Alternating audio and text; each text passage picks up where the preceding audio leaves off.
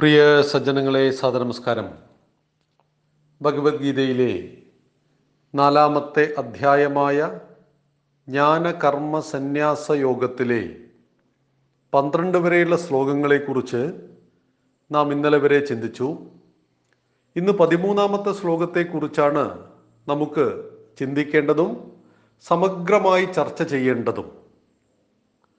ചാതുർവർണ്യം മയാ സൃഷ്ടം ഗുണകർമ്മ വിഭാഗശ തസ്യ കർത്താരമപി മാം. വിദ്യകർത്താരമവ്യയം. ചാതുർവർണ്യം മയാ സൃഷ്ടം ഗുണകർമ്മ വിഭാഗശ തസ്യ കർത്താരം അപി മാം.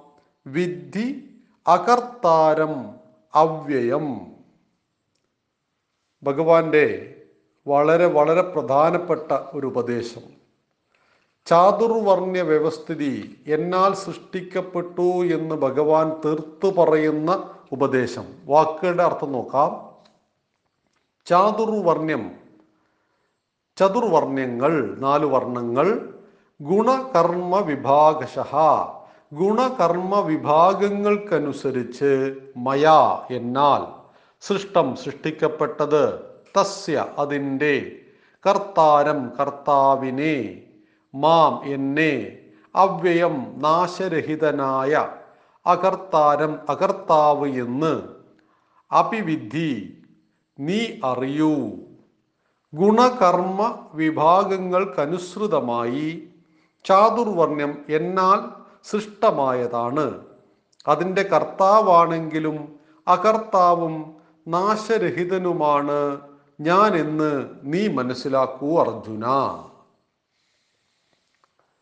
ചാതുർവർണ്യം വളരെ മോശമായതാണ് ചാതുർവർണ്യം ഈ നാടിന്റെ തൊട്ടുകൂടായ്മയുടെയും തീണ്ടിക്കൂടായ്മയുടെയും എല്ലാം അടിസ്ഥാനം ചാതുർവർണ്യമായിരുന്നു നിങ്ങൾ ചാതുർവർണത്തെ ചാതുർവർണ വ്യവസ്ഥിതിയെ പ്രോത്സാഹിപ്പിക്കുന്ന ആളുകളാണ് നിരന്തരം. നമ്മുടെ ഹൈന്ദവ സമൂഹത്തെ അധിക്ഷേപിക്കുവാൻ വേണ്ടി ഉപയോഗിക്കുന്ന ഒരു പദപ്രയോഗമാണ് ചാതുർവർണ വ്യവസ്ഥിതി എന്നാൽ നമുക്ക് ഉറച്ചു പറയുവാൻ കഴിയണം. ചാതുർവർണ്യം സമഗ്രമാണ് ശാസ്ത്രീയമാണ് യുക്തിബദ്ധമാണ്. ചാതുർവർണ്യം മയാ സൃഷ്ടം. ഭഗവാൻ പറയുകയാണ് മയാ എന്നാൽ സൃഷ്ടിക്കപ്പെട്ടു. ഇത് മാത്രമേ വിമർശകന്മാർ പറയാറുള്ളൂ. ഒരു ശ്ലോകം എന്ന് പറയുന്നത് നാല് വരികളാണ്. ആ ശ്ലോകത്തിന്റെ നാല് വരികളിൽ ആദ്യത്തെ വരി മാത്രം എടുത്താൽ ആ ശ്ലോകത്തിന്റെ അർത്ഥം കിട്ടുമോ? അർത്ഥം കിട്ടില്ല. ചാതുർവർണ്യം മയാസൃഷ്ടം. രണ്ടാമത്തെ വരി കൂടി എടുത്തിരുന്നുവെങ്കിൽ അവിടെ ഒരു വിമർശനത്തിനും സ്ഥാനമില്ല. ഗുണ കർമ്മ വിഭാഗശഃ ഒരു വ്യക്തിയുടെ ഗുണത്തിന്റെയും അവൻ ചെയ്യുന്ന കർമ്മത്തിന്റെയും അടിസ്ഥാനത്തിൽ ഞാൻ നാലു വർണങ്ങളെ സൃഷ്ടിച്ചിരിക്കുന്നു അർജുന. ബ്രാഹ്മണൻ ക്ഷത്രിയൻ വൈശ്യൻ ശൂദ്രൻ. ഇതാണ് ആ നാലു വർണങ്ങൾ. എന്താണ് അടിസ്ഥാനം? ഗുണ കർമ്മ വിഭാഗശ ഗുണത്തിന്റെ കർമ്മത്തിന്റെ അടിസ്ഥാനത്തിലാണ് സൃഷ്ടി നടത്തിയിരിക്കുന്നത്. ഭഗവാൻ ഈ രണ്ടാമത്തെ വരിയിൽ ഗുണ ജന്മവിഭാഗഷ എന്ന് പറഞ്ഞിരുന്നുവെങ്കിൽ നമുക്ക് ഭഗവത്ഗീതയെ തന്നെ നിഷേധിക്കാമായിരുന്നു. ജന്മം കൊണ്ട ജന്മം കൊണ്ടാണ് ഒരാൾ ബ്രാഹ്മണനും ക്ഷത്രിയനും വൈശ്യനും ശൂദ്രനുമാകുന്നത് എന്ന് ഭഗവാൻ പറഞ്ഞിട്ടില്ല പറയുകയുമില്ല. ഇവിടെയാണ് ശ്രദ്ധാപൂർവം ഹൈന്ദവ സമൂഹം മനസ്സിലാക്കേണ്ടത്. എന്താണ് ചാതുർവർണ്യം ആരാണ് ബ്രാഹ്മണൻ ക്ഷത്രിയൻ വൈശ്യൻ ശൂദ്രൻ? ഇതിനെ സമഗ്രമായി പഠിക്കുമ്പോഴാണ് എത്ര മഹത്തരമായിരുന്നു. ആയിരക്കണക്കിന് വർഷങ്ങൾക്ക് മുമ്പ് കുരുക്ഷേത്ര യുദ്ധഭൂമിയിൽ വെച്ച് അർജുനനെ നിമിത്തമാക്കി സമസ്ത ലോകത്തിനോടും ഭഗവാൻ പറഞ്ഞ വാക്കുകൾ എത്രയെത്ര പ്രസക്തമാണ്. ഇതൊരായിരം വർഷം മുമ്പോ അഞ്ഞൂറ് വർഷം മുമ്പോ അല്ലെങ്കിൽ നമ്മുടെ വിശിഷ്യ നമ്മുടെ കേരളത്തിൽ ഒരു നൂറ് വർഷം മുമ്പ് ഹൈന്ദവ സമൂഹം ഈ ചാതുർവർണ വ്യവസ്ഥിതിയെ ഹൃദയത്തിലേറ്റിയിരുന്നുവെങ്കിൽ തൊട്ടുകൂടാത്തവരും തീണ്ടിക്കൂടാത്തവരും ദൃഷ്ടിയിൽപ്പെട്ടാലും ദോഷമുള്ള അവസ്ഥയുണ്ടാകുമായിരുന്നില്ല. ഹിന്ദുക്കൾ മതപരിവർത്തനത്തിന് വിധേയമാകുമായിരുന്നില്ല. ഈ രാജ്യം സായിപ്പിന്റെ കാൽക്കീഴിൽ അമരുമായിരുന്നില്ല. എൺപത്തിനാലായിരം ജാതികളിലായി ഛിന്ന ഭിന്നമായി പോയ ഹൈന്ദവ സമൂഹത്തെയാണ് സകലരും ആക്രമിച്ച് കീഴ്പ്പെടുത്തി കളഞ്ഞത് എന്തുകൊണ്ടാണ് ഈ വിദേശീയർ മുഴുവൻ ഭാരതത്തിന് നേരെ വന്നത്? ഭാരതത്തിന്റെ വിജ്ഞാനം ഭാരതത്തിന്റെ അളവറ്റ സമ്പത്ത് ഒക്കെയൊക്കെ ഭാരതത്തിനുണ്ടായിരുന്നു. നമുക്ക് ആയുധത്തിന്റെ കരുത്തുണ്ടായിരുന്നു നമുക്ക് ആൾബലമുണ്ടായിരുന്നു നമുക്ക് ധനമുണ്ടായിരുന്നു. അറുപതിനായിരം ബ്രിട്ടീഷ് ഉദ്യോഗസ്ഥന്മാർ ഭാരതത്തിലേക്ക് വന്നു. മുപ്പത് കോടി ജനങ്ങളുടെ മുകളിൽ അവർ അന്ന് ആധിപത്യം സ്ഥാപിച്ചു. അറുപതിനായിരത്തിന്റെ അഞ്ഞൂറിരട്ടിയാണ് മുപ്പത് കോടി എന്ന് വെച്ചാൽ ഒരു സായിപ്പിനെ നേരിടുവാൻ നമ്മൾ അഞ്ഞൂറ് ഭാരതീയരുണ്ടായിരുന്നു എന്നിട്ടും നമ്മൾ തന്നെ തോറ്റുപോയി. കാരണം നാം എൺപത്തിനാലായിരം ജാതികളിൽ ഛിന്ന ഭിന്നമായി പോയി. നാം അസംഘടിതരായിരുന്നു. നമുക്ക് ഐക്യമുണ്ടായിരുന്നില്ല. ഈ മണ്ണിന്റെ ദേശീയ ജനതയായ ഹിന്ദുവിലെ അനൈക്യം അന്ന് ഈ രാഷ്ട്രത്തിന്റെ തൊണ്ണൂറ് ശതമാനം ഭൂഭാഗങ്ങളിലും ജീവിച്ചിരുന്ന ഈ രാഷ്ട്രത്തിന്റെ ജനസംഖ്യയിൽ തൊണ്ണൂറ് ശതമാനത്തിലധികം വരുന്ന ഹിന്ദു എന്ന് വിളിക്കപ്പെടുന്ന ഹൈന്ദവ സമൂഹത്തിനിടയിൽ ഉണ്ടായിരുന്ന തൊട്ടുകൂടായ്മയും തീണ്ടിക്കൂടായ്മയും ആയിരുന്നു ഈ രാഷ്ട്രത്തിന്റെ അടിമത്വത്തിന് കാരണം എന്നറിയേണ്ടതുണ്ട്. എങ്ങനെയാണ് സമഗ്രവും യുക്തിഭദ്രവുമായ ചാതുർവർണ വ്യവസ്ഥിതി ജാതീയതയായി അധപ്പതിച്ചു പോയത് നമുക്ക് ചിന്തിക്കേണ്ടതുണ്ട്. ഇവിടെ പ്രകൃതിയുടെ മൂന്ന് ഗുണങ്ങളുണ്ട്. സത്വഗുണം രജോ ഗുണം തമോ ഗുണം ഇതെല്ലാ ജീവജാലങ്ങൾക്കും ബാധകമാണ്. കേവലം ഈ ഗുണങ്ങൾ മനുഷ്യനെ ആശ്രയിച്ചു മാത്രമുള്ളതല്ല.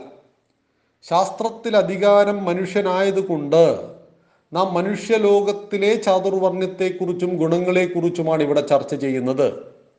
സ്വാത്വിക ഗുണം എന്നാൽ എന്ത്? എന്താണ് രജോ ഗുണം? എന്താണ് തമോ ഗുണം? സമഗ്രമായി പഠിക്കേണ്ടതാണ്. അതിൽ നമുക്കിന്ന് പഠിക്കുവാനുള്ളത് സ്വാത്വിക ഗുണത്തെക്കുറിച്ചാണ്.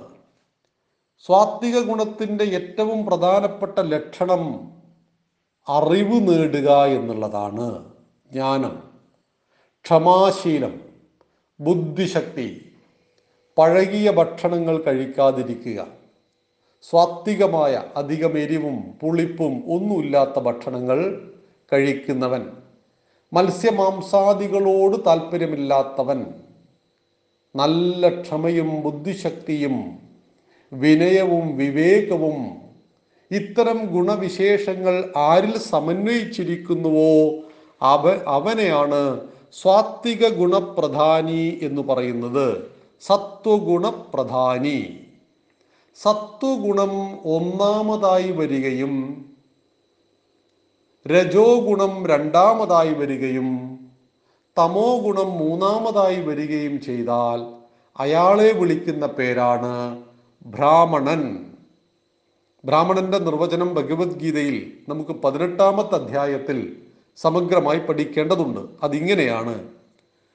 ശമോദമസ് സ്തപശൗചം ക്ഷാന്തിരാർജവമേവ ച ജ്ഞാനം വിജ്ഞാനമാസ്തിക്യം ബ്രഹ്മകർമ്മ സ്വഭാവജം ശമവും ദമവും ഉള്ളവൻ. എന്താണ് ശമം? മനസ്സിന്റെ നിയന്ത്രണം അതാണ് ശമം. ദമം ഇന്ദ്രിയങ്ങളുടെ നിഗ്രഹം നിയന്ത്രണം തപസ് അകത്തും പുറത്തും ശുദ്ധി പാലിക്കൽ ക്ഷമാശീലം ആർജവം അറിവ് അറിഞ്ഞതിനെ സാക്ഷാത്കരിക്കൽ വേദശാസ്ത്രത്തിലും ഈശ്വരനിലും പൂർണ വിശ്വാസം ഇവയെല്ലാം ബ്രഹ്മസ്വഭാവത്തിന് പറഞ്ഞിരിക്കുന്ന ഗുണവിശേഷങ്ങളാണ്. ബ്രാഹ്മണൻ ജന്മം കൊണ്ടല്ല മറിച്ച് ഗുണവും കർമ്മവുമാണ്. നമ്പൂരിയുടെ മകനായി പോയതുകൊണ്ട് ബ്രാഹ്മണനാകണമെന്ന് നിർബന്ധമില്ല. പുലയന്റെ കുടിലാണ് ജനിച്ചു പോയത്. ഗുണം ഈ പറഞ്ഞ ഗുണങ്ങളാണ്. എങ്കിൽ അവൻ ബ്രാഹ്മണനാണ്. ജന്മം കൊണ്ടല്ല ബ്രാഹ്മണ്യം കർമ്മം കൊണ്ടാണ്. പക്ഷേ ഈ ബ്രാഹ്മണനെ ക്ഷത്രിയനെ വൈശ്യനെ ശൂദ്രനെ നാം ജാതിയായിട്ട് കാണുന്നൊരവസ്ഥ ഇന്നുമുണ്ട്. ശൂദ്രൻ എന്നൊരാൾ പറഞ്ഞാൽ അത് വല്ലാത്ത അപമാനത്തിന്റെ ഒരു പദപ്രയോഗവും ബ്രാഹ്മണൻ എന്ന് വിളിക്കുമ്പോൾ അതൊരു വല്ലാത്ത ആദരവുമുണ്ട് എന്ന രീതിയിലാണ് അന്നും ഇന്നും വ്യാഖ്യാനം. അന്ന് എന്ന് പറയുമ്പോൾ അധികമങ്ങല്ല നൂറ് വയ നൂറ് വർഷത്തിന് മുമ്പുള്ള കേരളത്തെ ഭ്രാന്താലയം എന്ന് വിവേകാനന്ദ സ്വാമികൾ വിശേഷിപ്പിച്ച ഒരു കാലഘട്ടം. എന്നാൽ ബ്രാഹ്മണനും ക്ഷത്രിയനും വൈശ്യനും ശൂദ്രനും ഒരു വീട്ടിൽ ജീവിച്ചിരുന്നു. ഈ നാല് വർണങ്ങളെ കുറിച്ചും സമഗ്രമായി പഠിക്കുമ്പോൾ നമ്മുടെ എല്ലാം വീട്ടിൽ ഈ നാല് ഗുണത്തിൽപ്പെട്ട ആളുകളുമുണ്ട് എന്ന് നമുക്ക് മനസ്സിലാവും. നമുക്ക് ഓരോരുത്തർക്കും തീരുമാനിക്കുവാൻ കഴിയും ഞാൻ ആരാണ്? ബ്രാഹ്മണനാണോ ക്ഷത്രിയനാണോ വൈശ്യനാണോ ശൂദ്രനാണോ? കാരണം അത് നമ്മുടെ മനസാക്ഷിയോട് ചോദിക്കേണ്ട ചോദ്യമാണ് എന്നിൽ നിറഞ്ഞു കിടക്കുന്ന ഗുണവിശേഷങ്ങളുടെ അടിസ്ഥാനത്തിൽ ഈ നാല് വർണങ്ങളെ സമഗ്രമായി മനസ്സിലാക്കിയപ്പോൾ എന്റെ വർണമേതാണ്? ഈ ചാതുർവർണ വ്യവസ്ഥിതിയിൽ ഞാൻ ആരാണ് എന്നതിനെക്കുറിച്ച് നമുക്ക് ഓരോരുത്തർക്കും അനായാസേന പിടികിട്ടും. ഇവിടെയാണ് ബ്രാഹ്മണനെ സ്വാത്വികസ്യ സത്വപ്രധാനസ്യ ബ്രാഹ്മണസ്യ ശമ ദമ ഇത്യാദീനി കർമാണി. സ്വാത്വിക ഗുണപ്രധാനി രജോ ഗുണം രണ്ടാമതായി വരുന്നു തമോ ഗുണം മൂന്നാമതായി വരുന്നു. ഏറ്റവും പ്രധാനം അവന് ശമമുണ്ടാകും ധമമുണ്ടാകും. മനസ്സിനെ നിയന്ത്രിക്കും എടുത്ത് ചാടിയിട്ട് കാര്യങ്ങൾ ചെയ്യില്ല. നല്ലൊരു ശ്രോതാവായിരിക്കും. മറ്റുള്ളവർ പറയുന്നത് കേൾക്കുവാൻ നല്ല ക്ഷമയുണ്ടാവും. കേട്ട കാര്യങ്ങളെ യഥാവിധി മനസ്സിലേക്ക് എടുക്കുവാനും അതിന് പരിഹാരം നിർണയിക്കുവാനും കഴിയുന്നവൻ അതുപോലെ ഇന്ദ്രിയങ്ങളെ നിയന്ത്രിക്കും. ഇന്ദ്രിയങ്ങൾ പലതിന്റെ പലതിന്റെ പിന്നാലെ പായുന്നു. കാമം ക്രോധം മോഹം ലോഭം മതം മത്സരം എന്നീ വികാരങ്ങൾക്ക് പിന്നാലെ ഓടിക്കൊണ്ടിരിക്കുന്ന ഇന്ദ്രിയങ്ങളെ യഥാവിധി നിയന്ത്രിക്കുവാൻ കഴിവുള്ളവൻ കൂടിയാണ് ബ്രാഹ്മണൻ. തപസ്സുണ്ടവന് ഏതെങ്കിലും ഒരു ലക്ഷ്യത്തെ പ്രാപിക്കുവാൻ വേണ്ടി നിരന്തരമായ പരിശ്രമം അവനുണ്ടാകും. ഇത്തരം ഗുണവിശേഷങ്ങൾ ഏത് വ്യക്തിയിൽ നിങ്ങൾ കണ്ടോളൂ അവനെ ബ്രാഹ്മണൻ എന്ന് വിളിക്കണം. അവൻ ഏത് കുലത്തിൽ ജനിച്ചു എന്നത് വിഷയമല്ല. ഒരു നല്ല അധ്യാപകൻ എപ്പോഴും ബ്രാഹ്മണനായിരിക്കും ബ്രാഹ്മണനായിരിക്കണം. വൈശ്യഗുണപ്രധാനി ഒരിക്കലും അധ്യാപകനാകരുത്. വൈശ്യഗുണത്തിന്റെ ലക്ഷണം പറയാൻ പോകുന്നേ ഉള്ളൂ. എങ്കിലും മനസ്സിലാക്കുക അത് കൃഷി ഗോരക്ഷ വാണിജ്യം കച്ചവടമാണ്. കച്ചവട മനസ്സുള്ളവൻ അധ്യാപകനാകുമ്പോൾ വിദ്യാഭ്യാസം കച്ചവടമായി തീരും. ഇവിടെ ഒരു നല്ല അധ്യാപകനും നല്ല ശാസ്ത്രകാരനും എപ്പോഴും ബ്രാഹ്മണനായിരിക്കും. ബ്രാഹ്മണൻ സമാജത്തെ എപ്പോഴും അറിവിലേക്ക് നയിക്കുന്നവനാണ്. സമാജത്തെ നന്മയിലേക്ക് നയിക്കുന്നവനാണ്. രാജാവിന് ഉപദേശം നൽകുന്നവൻ ബ്രാഹ്മണനായിരിക്കും. പക്ഷേ ബ്രാഹ്മണൻ രാജ്യം ഭരിക്കരുത്. രാജ്യം ഭരിക്കേണ്ടത് ക്ഷത്രിയനാണ്. എന്തുകൊണ്ട്? ക്ഷത്രിയന്റെ ലക്ഷണങ്ങൾ പഠിച്ചു കഴിയുമ്പോൾ നമുക്ക് മനസ്സിലാവും എന്തുകൊണ്ട് ക്ഷത്രിയൻ രാജ്യം ഭരിക്കണം. രാജ്യത്തെ മുന്നോട്ട് നയിക്കുവാൻ ആവശ്യമായ ബുദ്ധിപരമായ തീരുമാനങ്ങളും കണ്ടുപിടുത്തങ്ങളും നടത്തുന്നത് ബ്രാഹ്മണനായിരിക്കും. ഇപ്പോൾ ഭാരതത്തിനു വേണ്ടി മിസൈലുകളും അണുബോംബുകളും എല്ലാം കണ്ടെത്തുന്ന ശാസ്ത്രകാരൻ അത് ഉപയോഗിക്കില്ല. അത് കൊണ്ടുപോയി വേണ്ടെടുത്തിടേണ്ടത് ക്ഷത്രിയനാണ് പട്ടാളക്കാരനാണ് എന്ന് മനസ്സിലാക്കണം. ഇവിടെ പട്ടാളക്കാരൻ മാത്രം ഉണ്ടായത് കൊണ്ട് കാര്യമില്ല പട്ടാളക്കാരന് യുദ്ധം ചെയ്യുവാൻ ആയുധങ്ങൾ അത്യാവശ്യമാണ്. ഈ ആയുധങ്ങൾ നിർമ്മിക്കുന്നത് കൈക്കരുത്ത് കൊണ്ടല്ല മനക്കരുത്ത് കൊണ്ടല്ല ബുദ്ധിശക്തി കൊണ്ടാണ്. ഈ ബുദ്ധിശക്തിയുള്ള ശാസ്ത്രകാരനെയാണ് നാം ബ്രാഹ്മണൻ എന്ന് പറയുന്നത്. ശമമുള്ളവൻ ധമമുള്ളവൻ തപസ്സുള്ളവൻ എന്ന് മനസ്സിലാക്കണം. അതുപോലെ അകത്തും പുറത്തും ശുദ്ധിയുള്ളവനാണ് ശൗചം എന്നതാണ് അതിന്റെ വാക്ക്. ശമം മനോനിയന്ത്രണം ധമം ഇന്ദ്രിയ നിയന്ത്രണം തപസ് തപസ് തന്നെ. ശൗചം അകത്തും പുറത്തുമുള്ള ശുദ്ധി. പുറത്തെ ശുദ്ധിയും അകത്തെ ശുദ്ധിയും ഒരുപോലെ പ്രധാനമാണ്. പുറത്തെ ശുദ്ധി ആർക്കും എളുപ്പത്തിൽ മനസ്സിലാക്കാം. ബ്രാഹ്മണൻ എല്ലാ പ്രഭാതത്തിലും ബ്രഹ്മമുഹൂർത്തത്തിൽ എഴുന്നേറ്റ് ശൗചം കൃത്യമായി ചെയ്യുന്നവനായിരിക്കണം. കൃത്യമന കൃത്യമായി ചെയ്യുന്നവനായിരിക്കും. നന്നായി കുളിച്ച് ശരീരത്തെ ശുദ്ധീകരിച്ച് മറ്റ് ശൗചകർമ്മങ്ങളെ ചെയ്ത് പ്രഭാതത്തിൽ ഒരു നിഷ്ഠയോടുകൂടി ജീവിക്കുന്നവനാണ് ബ്രാഹ്മണ സ്വഭാവത്തിൽ ഒന്നാമത്തെ സ്വാത്വിക ഗുണമുള്ളവൻ. ക്ഷമാശീലം ക്ഷമിക്കുവാനുള്ള ശീലം. എത്ര തന്നെ പ്രകോപിച്ചാലും ക്ഷമിക്കുവാനുള്ള വലിയ മനസ്സ് ഉണ്ടാവും. എന്നാൽ ഈ ക്ഷമ ഒരിക്കലും ദുർബലതയായിട്ട് കണക്കാക്കരുത്. ക്ഷമ അറിവിൽ നിന്നുണ്ടാകുന്ന ക്ഷമയാണ് ബ്രാഹ്മണൻ അലങ്കാരം. ആർജവം ആർജവം എന്ന് പറയുന്നത് ആർജിച്ചെടുത്തതിനെ നിശ്ചലമായി നിർത്തുവാനുള്ള കഴിവാണ്. നാം ആർജിച്ച നമ്മുടെ ഗുണകർമ്മ സംസ്കാരത്തിനനുസൃതമായിട്ട് ജീവിക്കുവാനുള്ള ആർജവം അറിവ്. അറിഞ്ഞതിനെ സാക്ഷാത്കരിക്കൽ അറിവ് ജ്ഞാനമാണ്. അറിഞ്ഞതിനെ സാക്ഷാത്കരിക്കൽ വിജ്ഞാനമാണ്. ജ്ഞാനം വിജ്ഞാനമാസ്തിക്യമാണ്. ജ്ഞാനം അറിയലും അറിഞ്ഞതിനെ ജീവിതത്തിൽ ആവിഷ്കരിച്ച് വിജയിക്കലാണ് വിജ്ഞാനം എന്ന് പറയുന്നത്. അതുപോലെ തന്നെ വേദശാസ്ത്രത്തിലും ഈശ്വരനിലും പൂർണ വിശ്വാസം. ബ്രഹ്മ കർമ്മ സ്വഭാവജം. ബ്രഹ്മത്തിൽ വിശ്വാസം ഈശ്വരനിലുള്ള സമ്പൂർണമായ വിശ്വാസം. ഈ ഗുണവിശേഷങ്ങൾ ഏത് വ്യക്തിയിൽ കാണുന്നുവോ അവനെ നമുക്ക് ബ്രാഹ്മണൻ എന്ന് വിളിക്കാം. ബ്രാഹ്മണന്റെ ഗുണങ്ങളായി വിശേഷിപ്പിക്കപ്പെട്ട ഈ ഗുണം ഒരു മുസ്ലിമിൽ കണ്ടാൽ അവനെയും ബ്രാഹ്മണൻ എന്ന് വിളിക്കണം. A P J Abdul Kalam അഞ്ചു നേരം നിസ്കരിക്കുന്ന ഇസ്ലാം മത വിശ്വാസിയാണ്. പക്ഷേ ലക്ഷണം തികഞ്ഞ ബ്രാഹ്മണനാണ് ബ്രാഹ്മണ്യ ഗുണമാണ് നമുക്ക് എ പി ജെ അബ്ദുൽ കലാമിൽ കാണാൻ കഴിയുന്നത്. ഇത്തരം ഗുണവിശേഷങ്ങൾ ഏതച്ഛന് ഏതമ്മയിൽ ജനിച്ചു എന്നതല്ല വിഷയം. അവരേത് മതത്തിൽ ജാതിയിൽ വിശ്വസിക്കുന്നു എന്നതല്ല വിഷയം. മേൽപ്പറഞ്ഞ ഈ ഗുണവിശേഷങ്ങൾ സ്വാത്വികസ്യ സ്വത്വപ്രധാനസ്യ ബ്രാഹ്മണസ്യ ശമതമ ഇത്യാദീനി കർമാണി ഈ ഗുണവിശേഷങ്ങൾ ഏതൊരു വ്യക്തിയിൽ മനുഷ്യ സമൂഹത്തിൽ കണ്ടോ അവനെ ബ്രാഹ്മണൻ എന്ന് വിളിക്കുന്നു. ചാതുർവർണ വ്യവസ്ഥിതിയിലെ ഒന്നാമത്തെ ബ്രാഹ്മണൻ ക്ഷത്രിയനാരെന്ന് നമുക്ക് നാളെ പഠിക്കാം. ഇന്ന് നാം പഠിച്ചത് ചിന്തിച്ചത് ബ്രാഹ്മണനെ കുറിച്ചാണ്. ജന്മം കൊണ്ടൊരാളും ബ്രാഹ്മണനാകുന്നില്ല. ഗുണം കൊണ്ടും കർമ്മം കൊണ്ടുമാണ് ബ്രാഹ്മണനോ ക്ഷത്രിയനോ വൈശ്യനോ ശൂദ്രനോ ആകുന്നത്. എങ്കിൽ ബ്രാഹ്മണൻ ആരാണെന്ന് നാം ഇന്ന് മനസ്സിലാക്കി ക്ഷത്രിയനെ കുറിച്ച് നമുക്ക് നാളെ സമഗ്രമായി ചർച്ച ചെയ്യാം. നന്ദി നമസ്കാരം. വന്ദേ മാതരം. പ്രിയ സജ്ജനങ്ങളെ സാദനമസ്കാരം ഭഗവത്ഗീതയിലെ നാലാമത്തെ അധ്യായമായ ജ്ഞാനകർമ്മ സന്യാസ യോഗത്തിലെ പതിമൂന്നാമത്തെ ശ്ലോകത്തെക്കുറിച്ചാണ് നാം ഇന്നലെ മുതൽ ചിന്തിച്ചു കൊണ്ടിരിക്കുന്നത് ചാതുർവർണ്യം മയാ സൃഷ്ടം ഗുണകർമ്മ വിഭാഗശ തസ്യ കർത്താരം അപി മാം വിദ്ധി അകർത്താരം അവ്യയം.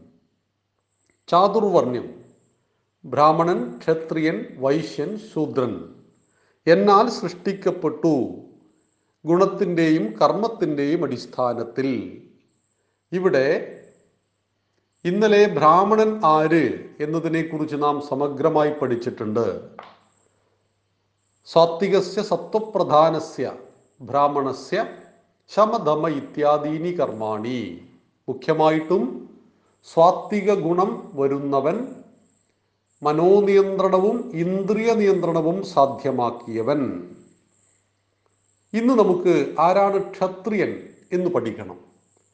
അതിനു മുമ്പ് വളരെ വിവാദമാക്കിയ ഒരു ശ്ലോകമുണ്ട്.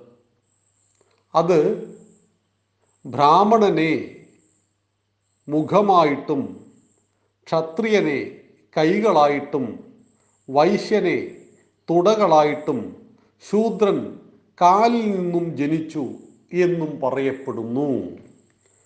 ബ്രാഹ്മണോ അസ്യ മുഖമാസീത് ബാഹുരാജന്യ കൃത ഊരു തദസ്യയത് വൈശ്യ പദ്ഭ്യ ശൂദ്രോ അജായത്തെ ഈ ശ്ലോകത്തെ നമുക്ക് സമഗ്രമായി മനസ്സിലാക്കേണ്ടത് ആരാണ് ഈ നാല് ഗുണങ്ങളുള്ളവൻ? ക്ഷത്രിയൻ വൈശ്യൻ ശൂദ്രൻ. ആരെന്നുകൂടി ഇനി പഠിച്ചു കഴിഞ്ഞാൽ ഈ പറഞ്ഞ ശ്ലോകത്തിൽ നമുക്ക് യാതൊരു ആശയക്കുഴപ്പവും ഉണ്ടാകില്ല. ഹിന്ദുവിനെ വിമർശിക്കുവാൻ വേണ്ടി പറയുന്ന ആളുകൾ എപ്പോഴും എപ്പോഴും എടുത്തു പറയുന്നതാണ് ശൂദ്രൻ കാലിൽ നിന്നുമുണ്ടായി. വളരെ മോശപ്പെട്ട ഒരു അവയവമാണ് കാൽ എന്ന് പറയുന്ന രീതിയിലാണ് സംസാരിക്കുന്നത്. ശരീരത്തിൽ നമുക്ക് കാൽ നിസ്സാരമാണോ? മുഖത്തേക്കാളേറെ മുഖത്ത് അല്പമൊന്ന് കുഴപ്പം പറ്റിയാലും മനുഷ്യന്റെ സൗന്ദര്യത്തെ അത് ബാധിക്കുന്നു. പക്ഷേ കാലില്ലാതായാൽ നമുക്ക് ചലിക്കാൻ പോലും കഴിയുന്നില്ല. കാൽ നിസ്സാരമല്ല. എന്തുകൊണ്ടാണ് ശൂദ്രനെ കാലിൽ നിന്നും ഉത്ഭവിച്ചവൻ അല്ലെങ്കിൽ മനുഷ്യന്റെ കാൽപാദങ്ങളിൽ ആണ് ശൂദ്രൻ എന്ന് പറഞ്ഞത്. അത് അടിച്ചമർത്തലാണോ? ഇവിടെ നമുക്കിതെല്ലാം ഇന്നലെ മുതൽ സമഗ്രമായിട്ട് ചർച്ച ചെയ്തുകൊണ്ടിരിക്കുകയാണ്. ഇവിടെ ഇന്ന് നമുക്ക് പഠിക്കേണ്ടത് ആരാണ് ക്ഷത്രിയൻ? ക്ഷത്രിയന്റെ ലക്ഷണം ഇതാണ്. ശൗര്യം തേജോ ധൃതിർദാക്ഷ്യം യുദ്ധേ ചാപ്യപലായനം ദാനമീശ്വരഭാവശ്ച ക്ഷാത്രം കർമ്മ സ്വഭാവജം. ശൂരത ശൗര്യം തേജോ തേജസ് ധൃതി ധൈര്യം ദാക്ഷ്യം സാമർഥ്യം യുദ്ധേ ചാപ്യ പലായനം യുദ്ധത്തിൽ പിന്തിരിയായിക ദാനശീലം.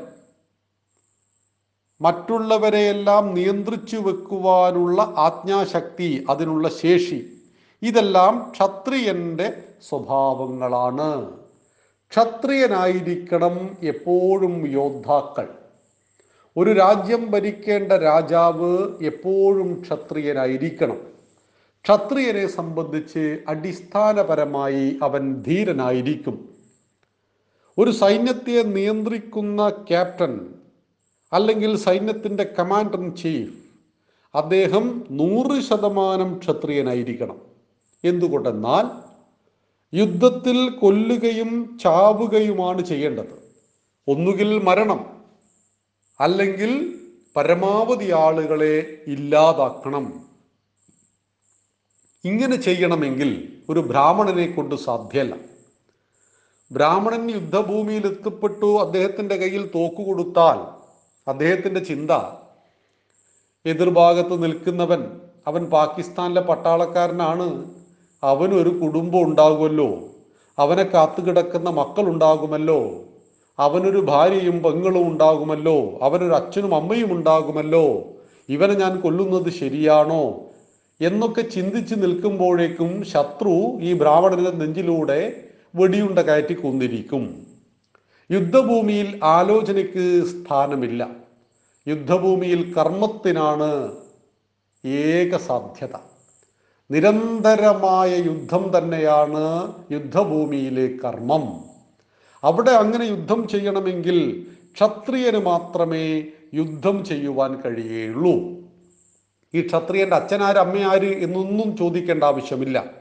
മേൽപ്പറഞ്ഞ ഗുണങ്ങൾ ഏതൊരു വ്യക്തിയിൽ വീര്യം ശൗര്യം പരാക്രമം ഈ ഗുണങ്ങൾ ഏതൊരു വ്യക്തിയിൽ സമന്വയിച്ചിരിക്കുന്നുവോ അവൻ ഒരു നല്ല യോദ്ധാവാണ് അവൻ ഒരു നല്ല ക്ഷത്രിയനാണ്. പിന്നീട് രാജാവ് രാജാവ് ആജ്ഞാശക്തി ഉള്ളവനാണ്. രാജാവ് എല്ലാം ചെയ്യുന്നവനല്ല എല്ലാം ചെയ്യിക്കുന്നവനാണ്. ജനാധിപത്യ രീതിയിൽ നാം തെരഞ്ഞെടുത്ത ചില മുഖ്യമന്ത്രിമാരൊക്കെ പലപ്പോഴും ജനസമ്പർക്ക യാത്രകളൊക്കെ നടത്തിയിട്ട് ഒരു വില്ലേജ് ഓഫീസർ എടുക്കേണ്ട പണിയൊക്കെ എടുക്കുന്നത് കാണാം. തികച്ചും തെറ്റാണ് ഈ കാഴ്ചപ്പാട്. ഒരു ഭരണാധികാരി എല്ലാം ചെയ്യാൻ തുടങ്ങിയാൽ അദ്ദേഹത്തിന് ഒരു വലിയ രാഷ്ട്രത്തിലോ ഒരു സംസ്ഥാനത്തിലോ എല്ലാ സ്ഥലത്തും എത്തിയിട്ട് മൂന്നര കോടി ജനങ്ങളുടെ പ്രശ്നം പരിഹരിക്കുവാൻ ഒരു മുഖ്യമന്ത്രിയെ കൊണ്ടൊന്നും സാധ്യമല്ല. നൂറ്റി മുപ്പത്തഞ്ച് കോടി ജനങ്ങളുടെ ദൈനംദിന വിഷയങ്ങളിൽ നേരിട്ട് ഇടപെടുവാൻ ഒരു പ്രധാനമന്ത്രിക്കും സാധ്യമല്ല. അതിനൊരു മിഷണറി ഉണ്ടാവും. അതെല്ലാ കാലഘട്ടത്തിലും എല്ലാ രാജ്യത്തിലുമുണ്ട്. അതിനെ കൃത്യമായി ചലിപ്പിക്കുക. അതിനെ കൃത്യമായി നിയന്ത്രിക്കുക. അങ്ങനെ നിയന്ത്രിക്കുവാൻ കഴിവുള്ളവൻ ആരോ അവനാണ് രാജാവ്. ഭരണാധികാരി. ആ ഭരണാധികാരി ആജ്ഞാശക്തിയുള്ളവനായിരിക്കണം. ഭരണാധികാരികൾ എപ്പോഴും ക്രിയാത്മകമായി പ്രവർത്തിക്കുന്നവരായിരിക്കണം. ഒരു രാജാവ് ഒരിക്കലും ക്ഷീണിതനായിട്ട് കാണപ്പെടരുത്.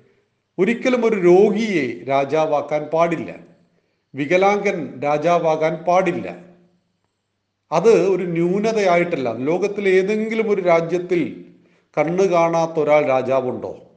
അതുകൊണ്ടാണ് ധൃതരാഷ്ട്ര രാജാവാകുമ്പോൾ രാജാവാകാൻ പാടില്ല എന്ന് ഒരുപാട് ആളുകൾ പറഞ്ഞിരുന്നു. പക്ഷെ അന്ന് മറ്റു വഴികളൊന്നും ഉണ്ടായിരുന്നില്ല. പാണ്ഡു ഭരിച്ചപ്പോൾ ധൃതരാഷ്ട്രയെ രാജാവാക്കി. അന്ധൻ രാജാവാകരുത്.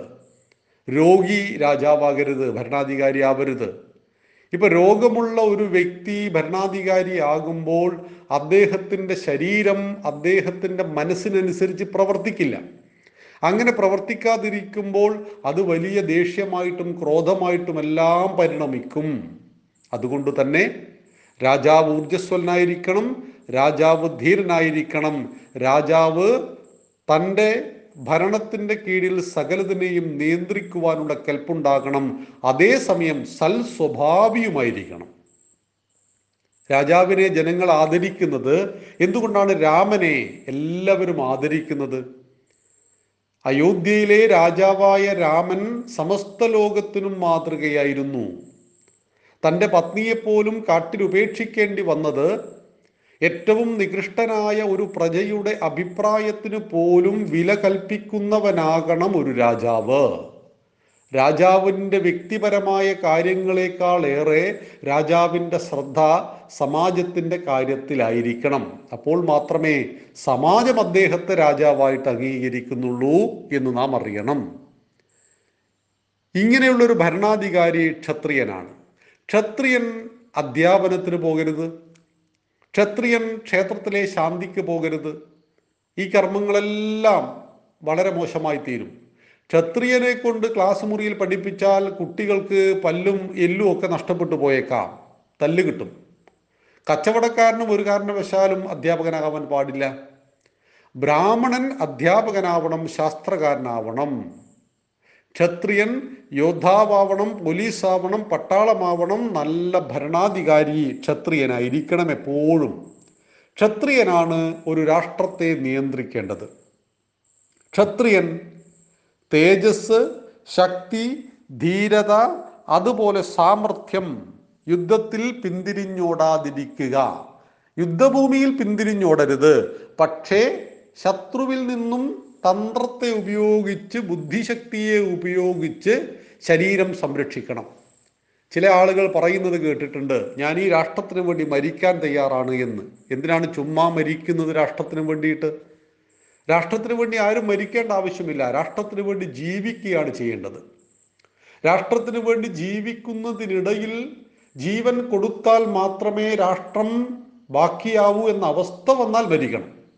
അതുപോലെ ഇന്ത്യയും പാകിസ്ഥാനും തമ്മിൽ ഒരു മുഖാമുഖം യുദ്ധമുണ്ടായാൽ ആ യുദ്ധഭൂമിയിൽ ഒരു ധീരനായ പട്ടാളക്കാരൻ പരമാവധി ആളുകളെ കൊന്നിട്ട് സ്വയം മരണത്തെ വരിക്കുന്നത് നമ്മൾ കണ്ടിട്ടുണ്ട്. എന്നാൽ പത്ത് പാകിസ്ഥാൻ ഭീകരന്മാർ വരുന്നു ഒരു പട്ടാളക്കാരൻ മാത്രമേ ഉള്ളൂ എങ്കിൽ അവിടെ ധീരത ഈ പട്ടാളക്കാരൻ ഓടിയൊളിക്കലാണ്. എവിടെയെങ്കിലും മറഞ്ഞിരിക്കുക ഗുഹക്കുള്ളിൽ ഒളിച്ചിരിക്കുക അല്ലെങ്കിൽ ഓടി രക്ഷപ്പെടുക ഇതാണ് ധീരത. ശത്രുവിന്റെ എണ്ണം ശത്രുവിന്റെ ശക്തി നമ്മുടെ ശക്തിയുടെ പതിന്മടങ്ങാണെന്ന് കണ്ടാൽ അതിൽ നിന്നും പിന്തിരിഞ്ഞോടുന്നതാണ് ധീരത. ഇതുകൊണ്ടാണ് വീരശിവാജിയെ നാം ആരാധിക്കുന്നത്. അനേകം ധീരപുരുഷന്മാര് നമ്മുടെ നാട്ടിലുണ്ട്. പക്ഷേ വീരശിവാജിക്ക് പ്രത്യേക ഒരു പ്രാധാന്യം. അദ്ദേഹം ഔറംഗസീബിന്റെ തടവറയിൽ നിന്നും രക്ഷപ്പെട്ടത് പഴവും പച്ചക്കറിയും കൊണ്ടുവരുന്ന കൂട്ടയിലാണ്. ഒരു കൂട്ടയിലൊക്കെ കയറി രക്ഷപ്പെടാമോ എന്ന് ചോദിക്കും. ശത്രുവിന്റെ അരികിൽ നിന്ന് എങ്ങനെ രക്ഷപ്പെടും? ഇപ്പം വി ഡി സവർക്കറെ കുറിച്ച് പറയും അദ്ദേഹം സായിപ്പിന് മാപ്പെഴുതി കൊടുത്തു എന്ന്. എങ്ങനെയാണ് മാപ്പെഴുതി കൊടുത്തത്? ആൻഡമാൻ നിക്കോബാർ ദ്വീപിലെ സെല്ലുലാർ ജയിലിനുള്ളിൽ വി ഡി സവർക്കറുടെ രണ്ട് കൈകളും മുകളിലേക്ക് കെട്ടിയിട്ടു. രണ്ട് ദിവസം കഴിഞ്ഞതിന് ശേഷമാണ് കട്ടഴിച്ചത്. കൈ താത്താൻ പറ്റുന്നില്ല. സഹതടവുകാരൊക്കെ ഒരുപാട് മണിക്കൂറുകൾ പരിശ്രമിച്ചു. അതിനുശേഷമാണ് അദ്ദേഹത്തിന്റെ കയ്യിലൂടെ രക്തപ്രവാഹം ഉണ്ടായത് അദ്ദേഹത്തെ അവിടെ വെച്ച് കൊല്ലുവാൻ തീരുമാനിച്ചു. ഇതിനിടയിലാണ് മാപ്പ് പറഞ്ഞാൽ പുറത്തേക്ക് പോകാം എന്നൊരു ഓപ്ഷൻ ഉണ്ടായത്. അദ്ദേഹം അപ്പം തന്നെ മാപ്പ് എഴുതി കൊടുത്തു. മാപ്പ് എഴുതി കൊടുത്തിട്ട് നേരെ അദ്ദേഹത്തെ കാത്തിരിക്കുന്ന കോടിക്കണക്കിന് വരുന്ന ക്ഷമിക്കണം ലക്ഷക്കണക്കിന് വരുന്ന യുവാക്കൾക്കിടയിലേക്ക് വീണ്ടും ഇറങ്ങി സ്വാതന്ത്ര്യ സമരത്തിന്റെ പോരാളിയായി തീർന്നു. ഇവിടെ മാപ്പ് പറയുന്നത് അപരാധമാണോ? നോക്കൂ അഭിനന്ദൻ വർദ്ധമാൻ എന്ന് പറയുന്ന നമ്മുടെ ഒരു സൈനികനെ പാകിസ്ഥാന്റെ കയ്യിൽപ്പെട്ടു. അദ്ദേഹത്തെ കെട്ടിയിട്ടിട്ട് അദ്ദേഹത്തിന്റെ നെറ്റിയിൽ തോക്ക് മുട്ടിച്ചിട്ട് പറയുകയാണ് നീ ഇന്ത്യയ്ക്ക് രണ്ട് മുർദാബാദ് വിളിക്കണം ഇല്ലെങ്കിൽ നിന്നെ ഇപ്പൊ കൊല്ലും. എന്താണ് അദ്ദേഹം ചെയ്യേണ്ടത്? ഞാൻ ഇന്ത്യയ്ക്ക് വേണ്ടി മൂർദാബാദ് വിളിക്കില്ല എന്ന് പറഞ്ഞാൽ അദ്ദേഹം കൊല്ലപ്പെടും. പത്ത് പ്രാവശ്യം മൂർദാബാദ് അങ്ങോട്ട് വിളിക്കണം. എന്നിട്ട് അവിടുന്ന് രക്ഷപ്പെട്ട് ഇങ്ങോട്ട് പോരണം. എന്നിട്ട് ഈ രാഷ്ട്രത്തിന് വേണ്ടി ജീവിക്കുകയും പ്രവർത്തിക്കുകയും ചെയ്യണം. ഇതാണ് ധീരത എന്ന് പറയുന്നത്. ഇതെല്ലാം നമുക്ക് ഭഗവാൻ ശ്രീകൃഷ്ണൻ കാണിച്ചു തന്നിട്ടുണ്ട്. അവിടെ ദ്രോണാചാര്യരെ കൊല്ലുവാൻ ഒരു വഴിയുമില്ല എന്ന അവസ്ഥ വന്നപ്പോഴാണ് യുധിഷ്ഠിരനെ കൊണ്ട് ചെറിയൊരു കളവ് പറയിപ്പിക്കുന്നത്. കളവ് പറയുന്നത് തെറ്റ് തന്നെയാണ്. ഒരു കാരണവശാലും ഭാരതം പൊറുക്കുന്നതല്ല. വേരോട് ഉണങ്ങിപ്പോകുമെന്നാണ്. അവിടെ ധർമ്മപുത്രർ എന്ന പേരിൽ അറിയപ്പെടുന്ന യുധിഷ്ഠിരനെ കൊണ്ട് അത് ചെയ്യിക്കേണ്ടി വന്നതാണ്. അല്ലെങ്കിൽ ദ്രോണരെ കൊല്ലാൻ പറ്റില്ല. അത് യുദ്ധത്തിന്റെ നീതിയും തന്ത്രവുമായിരുന്നു. നിരായുധനായ കർണന്റെ നെഞ്ചിലേക്ക് അസ്ത്രമഴിച്ച് കൊല്ലുവാൻ തന്നെയാണ് ഭഗവാൻ പറയുന്നത്. നിരായുധനെ ആയുധം കൊണ്ട് ആക്രമിക്കുന്നത് ധർമ്മമാണോ? എന്നൊക്കെ ചോദിക്കുന്നുണ്ട്.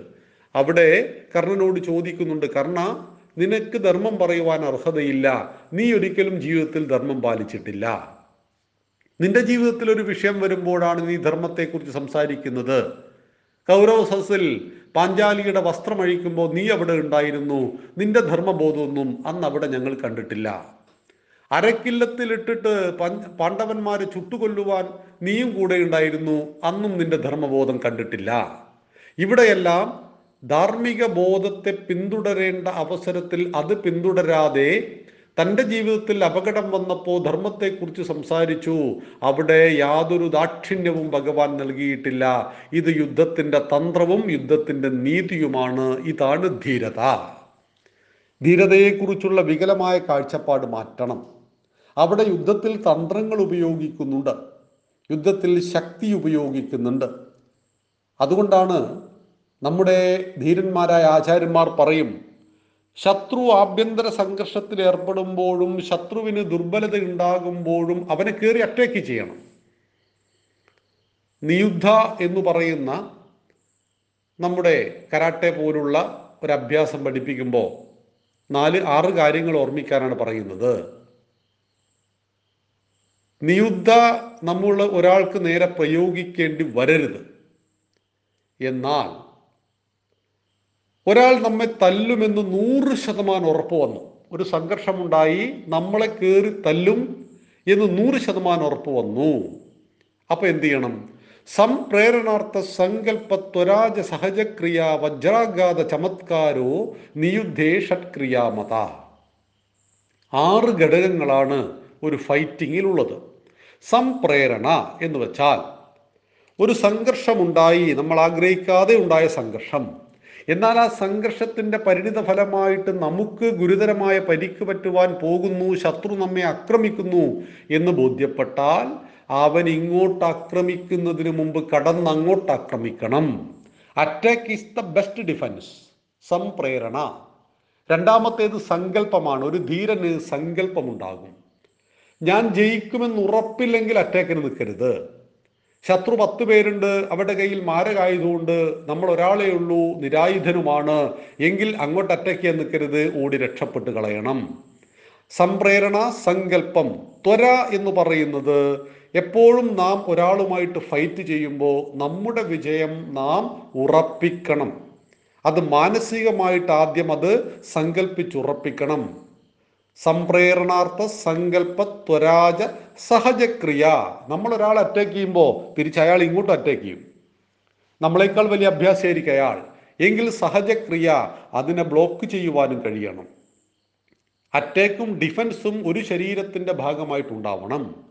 സഹജക്രിയ. വജ്രാഘാതം. വജ്രാഘാതം എന്ന് പറയുന്നത് കൊടുക്കുന്ന ആഘാതം ശക്തമായിരിക്കണം. ഇപ്പം നമ്മുടെ നാൽപ്പത് സി ആർ പി എഫ് ജവാന്മാരെ പാകിസ്ഥാൻ കയറിക്കൊന്നു ഏതാനും ദിവസങ്ങൾ കഴിഞ്ഞ് ഭീകരന്മാരുടെ താവളത്തിലേക്ക് നേരിട്ട് പോയിട്ട് ആകാശത്തു നിന്ന് നമ്മൾ ബോംബ് വർഷിച്ചു. പത്ത് മുന്നൂറോളം ഭീകരന്മാരെ കൊന്നുകളഞ്ഞു. അതായത് അത് വജ്രാഘാതമായിരുന്നു. ഞങ്ങളുടെ നാൽപ്പത് സൈനികന്മാർ നിങ്ങൾ കൊന്നാൽ നിങ്ങളുടെ നാനൂറ് പേരെ ഞങ്ങൾ നിങ്ങളുടെ മണ്ണിൽ വന്ന് കൊന്നിരിക്കും എന്ന സന്ദേശം.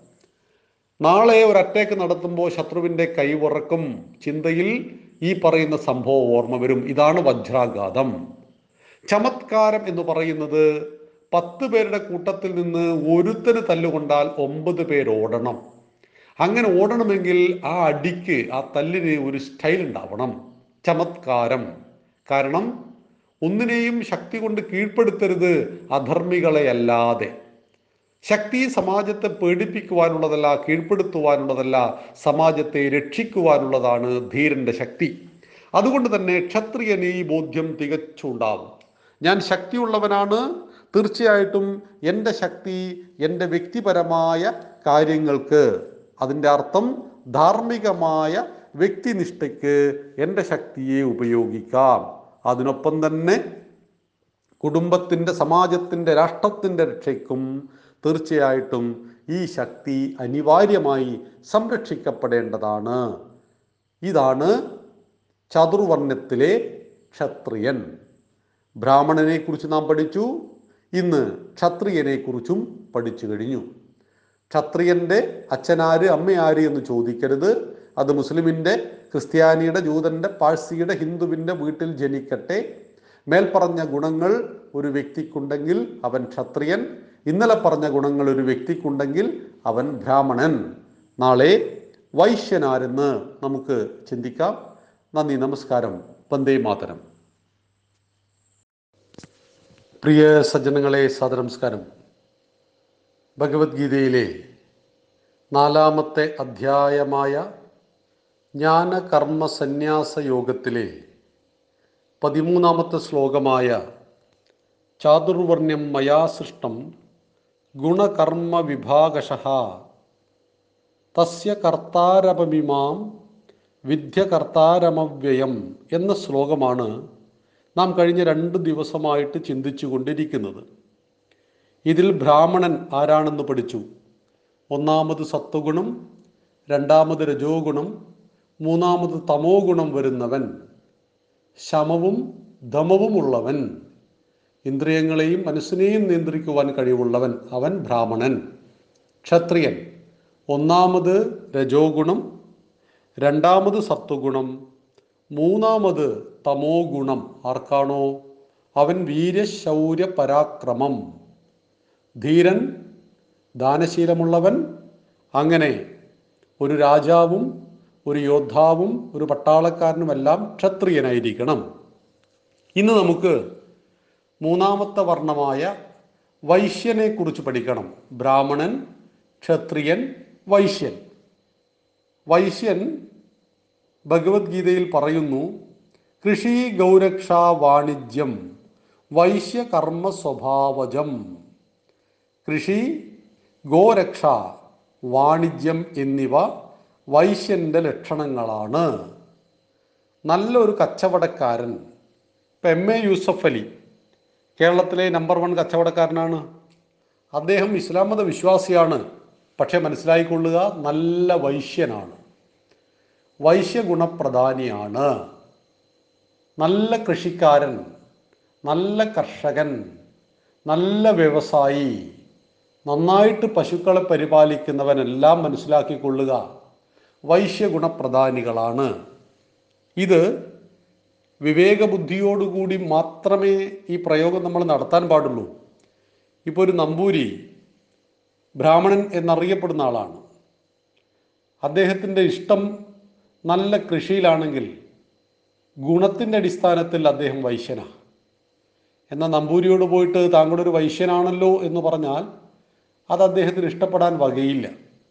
പക്ഷെ നന്നായിട്ട് കൃഷി ചെയ്യുന്ന ഒരു നമ്പൂരിയെ കാണുമ്പോൾ നമ്മൾ മനസ്സിലാക്കിക്കൊള്ളുക അദ്ദേഹത്തിന് വൈശ്യഗുണപ്രധാനമാണ് കൂടുതലായിട്ടുള്ളത്.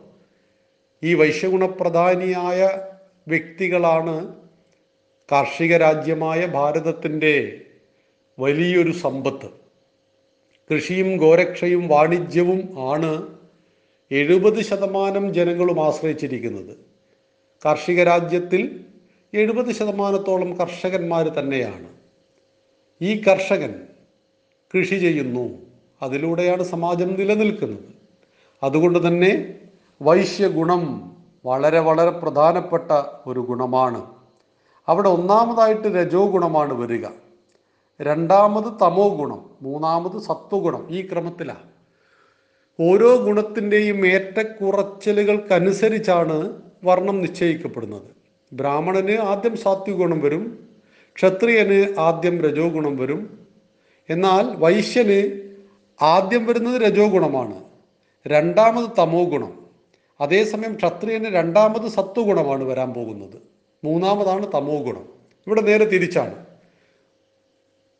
ഇവിടെ വൈശ്യൻ എന്നു പറയുന്ന സ്വഭാവ വിശേഷണത്തെ ആയിരക്കണക്കിന് വർഷങ്ങൾക്ക് മുമ്പ് ചാതുർവർണ വ്യവസ്ഥിതിയുടെ ഭാഗമാക്കി. ഈ വ്യവസ്ഥിതിയിൽ കൃത്യമായിട്ട് ഭഗവാൻ പറയുകയാണ് ജാതിയല്ല അടിസ്ഥാനം കുലമഹിമയല്ല. ഏതച്ഛൻ ഏതമ്മയിൽ ജനിച്ചു എന്നതല്ല വിഷയം. മറിച്ച് ആ കുട്ടിയുടെ അവൻ വളർന്നു വരുമ്പോൾ അവന്റെ ഗുണവിശേഷങ്ങൾ അവന്റെ കർമ്മ വിശേഷണങ്ങൾ ഏത് മേഖലയിലാണ്? ഇപ്പം നമുക്കറിയാം നമ്മുടെ എല്ലാം വീട്ടിൽ ജനിക്കുന്ന കുട്ടികൾ ഒരച്ഛന് ഒരമ്മയിൽ ജനിച്ചവരാണ്. നാല് കുട്ടികളുണ്ട് എന്ന് കരുതുക. നാല് കുട്ടികളും ഒരുപോലെ പ്രവർത്തിക്കുന്നവരോ ഒരുപോലെ ചിന്തിക്കുന്നവരോ അല്ല. ഇവർക്ക് വ്യത്യസ്തമായ രൂപങ്ങളും വ്യത്യസ്തമായ അഭിരുചികളും ആഗ്രഹങ്ങളും കർമ്മങ്ങളുമാണ്.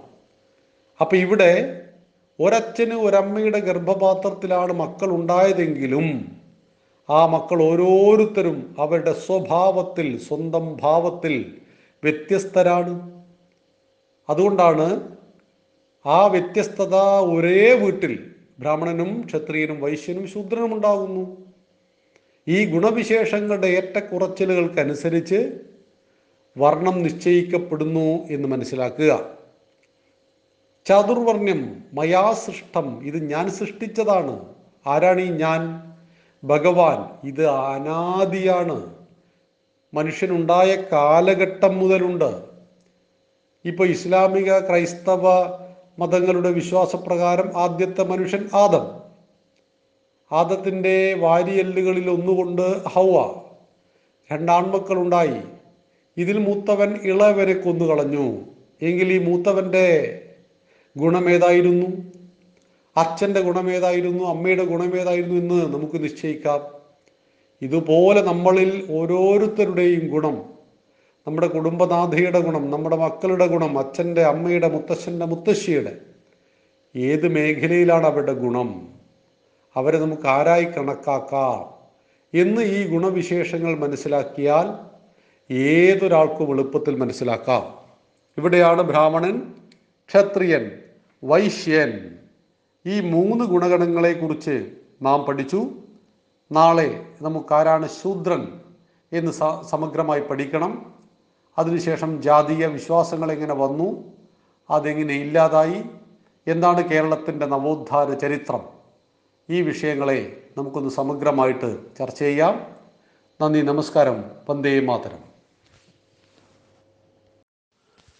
പ്രിയ സജ്ജനങ്ങളെ സദനമസ്കാരം ഭഗവത്ഗീതയിലെ നാലാമത്തെ അധ്യായമായ ജ്ഞാനകർമ്മ സന്യാസ യോഗത്തിലെ പതിമൂന്നാമത്തെ ശ്ലോകത്തെക്കുറിച്ചാണ് കഴിഞ്ഞ ഏതാനും ദിവസങ്ങളായി നാം ചർച്ച ചെയ്തുകൊണ്ടിരിക്കുന്നത്. നമ്മുടെ പവിത്രമായ ഹൈന്ദവ ധർമ്മത്തെ സംബന്ധിച്ചും നമ്മുടെ ഹൈന്ദവ സമാജത്തെ സംബന്ധിച്ചും വളരെ പ്രധാനപ്പെട്ടതാണ് നാലാമത്തെ അധ്യായത്തിലെ പതിമൂന്നാമത്തെ ശ്ലോകം. കാരണം അതേറെ തെറ്റിദ്ധരിപ്പിക്കപ്പെട്ടതാണ്. ചാതുർവർണ്യം മയാ സൃഷ്ടം ഗുണ കർമ്മ വിഭാഗശ. തസ്യ കർത്താരം അഭിമാം വിദ്ധി അകർത്താരം അവ്യയം. ഇവിടെ ബ്രാഹ്മണൻ ക്ഷത്രിയൻ വൈശ്യൻ ശൂദ്രൻ. ഈ നാല് വർണങ്ങൾ എന്നാൽ സൃഷ്ടിക്കപ്പെട്ടു ഗുണത്തിന്റെയും കർമ്മത്തിന്റെയും അടിസ്ഥാനത്തിൽ. ജന്മം കൊണ്ടല്ല ഗുണം കൊണ്ടും കർമ്മം കൊണ്ടുമാണ് ഒരാൾ ബ്രാഹ്മണനോ ക്ഷത്രിയനോ വൈശ്യനോ ശൂദ്രനോ ആകുന്നത്. ഇതിൽ ആരാണ് ബ്രാഹ്മണൻ? ആരാണ് ക്ഷത്രിയൻ? ആരാണ് വൈശ്യൻ? ഇത് നാം ഇന്നലെ വരെ പഠിച്ചു. ഇന്ന് നമുക്ക് ശൂദ്രൻ ആരാണ്? ആരെക്കുറിച്ചാണ് ശൂദ്രൻ എന്ന് പറയുന്നത്? ഇവിടെ ഭഗവാൻ വിവരിക്കുകയാണ് ത്രിഗുണങ്ങൾ സത്വഗുണം രജോ ഗുണം തമോ ഗുണം. ഇതാണ് മൂന്ന് ഗുണങ്ങൾ. ഇതിൽ ഒന്നാമതായിട്ട് തമോ ഗുണവും രണ്ടാമതായിട്ട് രജോ ഗുണവും മൂന്നാമതായി സത്വഗുണവും ആരിലാണോ വരുന്നത്? അവൻ ശൂദ്രൻ. ശ്രോത്തും ഇച്ഛ ശുശ്രൂഷ. ശൂദ്രന്റെ ലക്ഷണം ശുശ്രൂഷയാണ്. ശുശ്രൂഷ എന്ന് പറയുമ്പോൾ അത് ദാസ്യമല്ല. കേൾക്കുവാനുള്ള ഇച്ഛയാണ് ശുശ്രൂഷ എന്ന് പറയുന്നത് ശ്രോത്തും ഇച്ഛ. അതായത് ശൂദ്രഗുണപ്രധാനിയായ ഒരു മനുഷ്യനെ സംബന്ധിച്ച് അവന്റെ ബുദ്ധിശക്തി ഉപയോഗിച്ച് അവൻ കാര്യങ്ങൾ കണ്ടുപിടിക്കുകയോ മനസ്സിലാക്കുകയോ ചെയ്യുന്നില്ല. കാര്യങ്ങൾ വളരെ പെട്ടെന്ന് ഗ്രഹിക്കുവാനോ അത് മറ്റുള്ളവരെ പറഞ്ഞു മനസ്സിലാക്കുവാനോ കഴിവില്ല. അവന് ധീരമായിട്ട് പോരാടുവാനോ രാജ്യം ഭരിക്കുവാനോ അധികാര സ്ഥാനങ്ങളിലേക്ക് ഉയരുവാനോ കഴിയില്ല. അവന് നന്നായി കച്ചവടം നടത്തുവാനും ഒരു നല്ല ബിസിനസ്സുകാരനായി തീരുവാനും കഴിയില്ല. എന്നാൽ നിശബ്ദമായി അഥവാ തന്നെ ഏൽപ്പിക്കുന്ന കൃത്യം അത് കൃത്യമായി ചെയ്യുവാൻ അവനെ കൊണ്ട് സാധിക്കും. ഉദാഹരണത്തിന് കൊച്ചി മെട്രോ അതുണ്ടാക്കിയത് അതിന്റെ ശില്പി എന്ന് നാം പറയുന്നത് ശ്രീധരൻ സാറിനെയാണ്. എന്നാൽ അതിൽ കായിക അധ്വാനം ഉണ്ടായിരുന്നു ശ്രീധരൻ സാറിന്. ഒരു കായിക അധ്വാനം ഉണ്ടായിരുന്നില്ല. അദ്ദേഹത്തിന്റെ ബുദ്ധിശക്തിയിലാണ് അതിന്റെ പ്ലാൻ ഉണ്ടായത്. അഥവാ കൊച്ചി മെട്രോ എങ്ങനെ ആയിരിക്കണം എന്ന് തീരുമാനിക്കുന്നതിൽ ശ്രീധരൻ സാറുടെ ബുദ്ധിക്ക് വളരെ പ്രാധാന്യമുണ്ട്. അദ്ദേഹത്തിന്റെ ആ ബുദ്ധിയിൽ വിരിഞ്ഞ ആശയത്തെ അദ്ദേഹത്തിന്റെ കീഴിൽ പ്രവർത്തിക്കുന്ന ഏതാനും എഞ്ചിനീയർമാർക്ക് കൈമാറുന്നു. അവർക്ക് കീഴിൽ കുറേ സൂപ്പർവൈസർമാർ ഉണ്ടാകുന്നു അവർക്ക് കീഴിൽ പതിനായിരക്കണക്കിന് ജോലിക്കാരുണ്ടാകുന്നു. ഈ ജോലിക്കാരെ നമുക്ക് ശൂദ്രൻ എന്ന് വിളിക്കാം. ഇതിന്റെ അർത്ഥം വളരെ ശ്രദ്ധയോടുകൂടി പ്രയോഗിക്കേണ്ട ഒരു പദമാണിത്. ശൂദ്രൻ എന്ന് പറയുമ്പോൾ ഏറ്റവും മോശപ്പെട്ട ഒന്നും ബ്രാഹ്മണൻ എന്ന് പറയുമ്പോൾ അങ്ങേയറ്റം മെച്ചപ്പെട്ടൊന്നുമായിട്ട് കാണുന്ന ഒരു സമാജത്തിലാണ് നമ്മൾ ജീവിക്കുന്നത്. ഉദാഹരണത്തിന് നാരായണൻ എന്നൊരു വ്യക്തി അദ്ദേഹം നമ്പൂരി സമുദായത്തിൽപ്പെട്ട ആളാണ്. നാരായണൻ നമ്പൂതിരി എന്ന് അദ്ദേഹത്തെ വിളിച്ചാൽ ബഹുകേമം അദ്ദേഹത്തിന് വളരെ പ്രിയം. മറ്റേ വ്യക്തി പുലയ സമൂഹത്തിൽപ്പെട്ട ആളാണ്. നാരായണൻ പുലയൻ എന്ന് അദ്ദേഹത്തെ വിളിച്ചാൽ അദ്ദേഹം പോയിട്ട് കേസ് കൊടുക്കും. എന്തുകൊണ്ടാണ് തന്റെ ജാതി താണതാണെന്നും അവന്റെ ജാതി ഉയർന്നതാണെന്നുമുള്ള അപകർഷതാ ബോധത്തിൽ നിന്നാണ് എന്നെ ജാതിപ്പേര് വിളിച്ചാൽ ഞാൻ കേസ് കൊടുക്കും എന്ന് പറയുന്നത്. ഈ ജാതീയത എങ്ങനെ ഹിന്ദുവിൽ കടന്നു വന്നു? ചാതുർവർണ വ്യവസ്ഥിതിയും ജാതിയുമായിട്ട് എന്തെങ്കിലും ബന്ധമുണ്ടോ എന്നൊക്കെ തുടരുന്ന ദിവസങ്ങളിൽ നമുക്ക് സമഗ്രമായി ചർച്ച ചെയ്യേണ്ടതാണ്. ആരാണ് ശൂദ്രൻ എന്ന് ചോദിച്ചപ്പോൾ ഭഗവത്ഗീതയിലെ പതിനെട്ടാം അധ്യാ അധ്യായത്തിൽ നമുക്കത് കൃത്യമായി പഠിക്കുവാനുള്ളതാണ് ആ സമയത്ത്. പരിചര്യാത്മകാം കർമ്മ ശൂദ്രസ്യാപി സ്വഭാവജം. പരിചരണമാണ് ഈ കർമ്മമാണ് ശൂദ്രന്റെ സ്വഭാവം. പരിചരണം എന്ന് വെച്ചാൽ അതിന് പ്രത്യേകിച്ച് വലിയ ബുദ്ധിയുടെ ആവശ്യം വരുന്നില്ല. ഇങ്ങനെ തന്നെ ഏൽപ്പിച്ച പരിചരണം ശുശ്രൂഷ കൃത്യമായി ചെയ്യുന്നവൻ അവനാണ് ശൂദ്രൻ. നമ്മൾ നേരത്തെ ഒരു ശ്ലോകത്തെക്കുറിച്ച് ചിന്തിക്കണമെന്ന് പറഞ്ഞിരുന്നു. ബ്രാഹ്മണനെ മുഖമായിട്ടും ക്ഷത്രിയനെ കൈകളായിട്ടും വൈശ്യനെ തുടയായിട്ടും ശൂദ്രനെ കാലായിട്ടും അത് കാൽപാദമായിട്ടും കണക്കാക്കുന്നതാണ് ചാതുർവർണ്യം എന്ന് പറഞ്ഞപ്പോൾ അത് വളരെ മോശമാണല്ലോ. ശൂദ്രൻ എങ്ങനെ കാലായി എന്നൊക്കെ ചോദിച്ചവരുണ്ട്. പക്ഷെ ഇവിടെ ശരീരത്തിൽ ഏത് അവയവമാണ് ഈ പറഞ്ഞ നാല് അവയവങ്ങളിൽ ഏത് അവയവത്തോടാണ് നമുക്ക് ആഭിമുഖ്യമില്ലാത്തത്? എല്ലാം നമുക്ക് ഒന്നിനൊന്ന് മെച്ചപ്പെട്ടതാണ്. എല്ലാം ചേരുമ്പോൾ മാത്രമേ ഈ പ്രകൃതിയിൽ നമുക്ക് മുന്നോട്ട് പോകുവാൻ കഴിയുന്നുള്ളൂ എന്ന് മനസ്സിലാക്കുക. നമ്മൾ പറയും ബ്രാഹ്മണോ അസ്യ മുഖമാസി ബാഹു രാജന്യ കൃത ഊരു തദസ്യ യത് വൈശ്യ പദ്ഭ്യാം ശൂദ്രോ അജായത. അതായത് ഇവന്റെ മുഖം ബ്രാഹ്മണനായി. ഒരു ശരീരത്തെക്കുറിച്ചാണ് പറയുന്നത്. ഇവന്റെ മുഖം ബ്രാഹ്മണനായി. കൈകൾ ക്ഷത്രിയനാക്കപ്പെട്ടു. ഇവന്റെ തുടകൾ വൈശ്യനുമായി. കാലുകളിൽ നിന്നും ശൂദ്രൻ ജനിച്ചു. കാലുകൾ ശൂദ്രനാണ്. ഒരു മനുഷ്യന്റെ ശരീരത്തെയാണ് ചാതുർവർണത്തോട് ഉപമിക്കപ്പെട്ടിരിക്കുന്നത്. ഇത് വളരെ വളരെ പ്രസക്തമായ പുരുഷ സൂക്തത്തിലെ ഒരു പ്രയോഗമാണ്. ബ്രാഹ്മണസ്യ മുഖമാസീത്. ഒരു മനുഷ്യന്റെ മുഖം ആ മുഖത്താണ് തല. ആ തല തലയുടെ മുന്നിലാണ് മുഖം കിടക്കുന്നത്. എങ്കിൽ തലയാണ് തലച്ചോർ അതിനുള്ളിലാണ് ബുദ്ധിശക്തി എന്നൊക്കെയാണ് നമ്മൾ സാമാന്യന വിലയിരുത്തുന്നത്.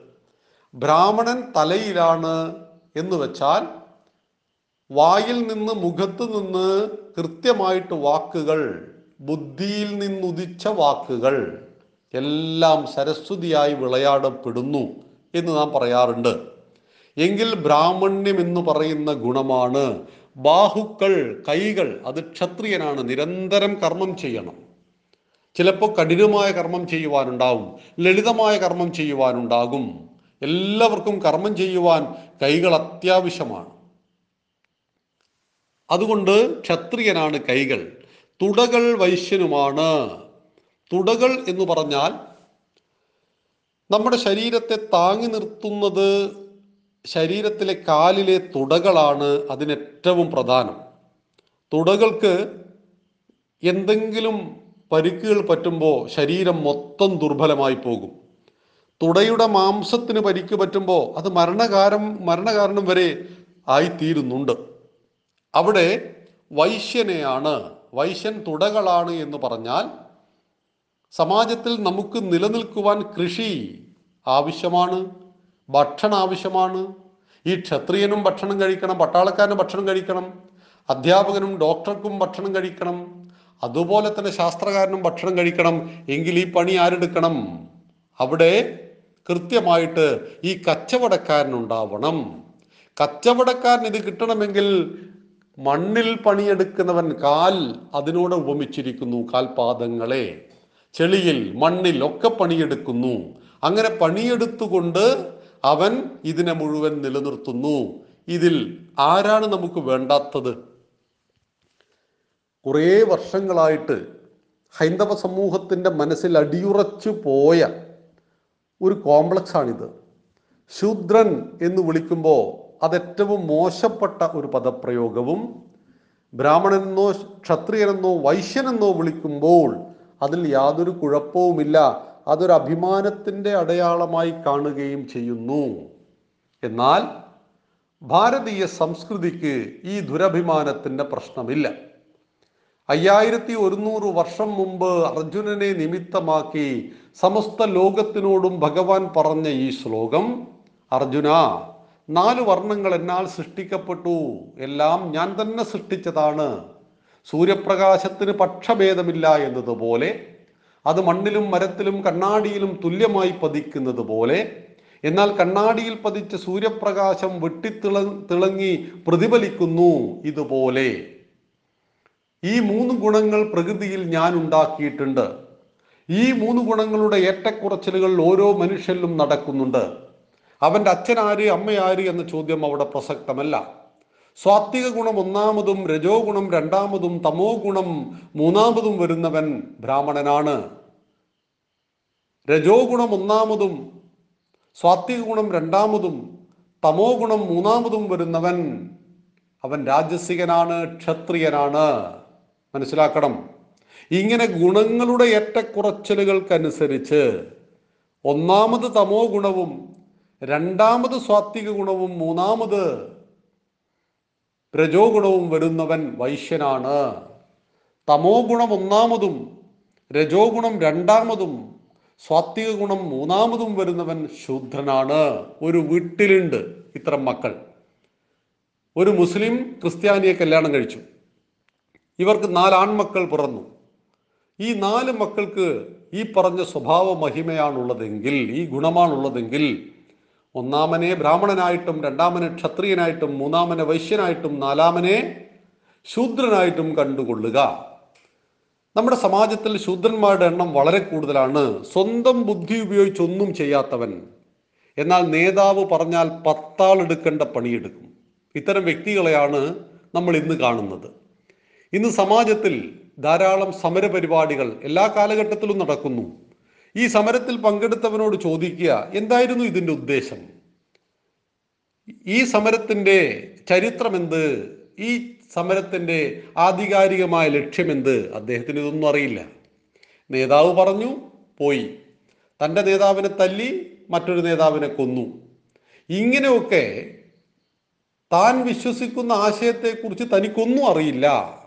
എങ്കിൽ നേതാവിന് ഇതെല്ലാം അറിയാം. അതുകൊണ്ട് അദ്ദേഹം പറയുന്നതാണ് ശരി എന്ന് വിശ്വസിക്കുന്നത് ശൂദ്രന്റെ ലക്ഷണമാണ്. ഒരു സംശയവുമില്ല.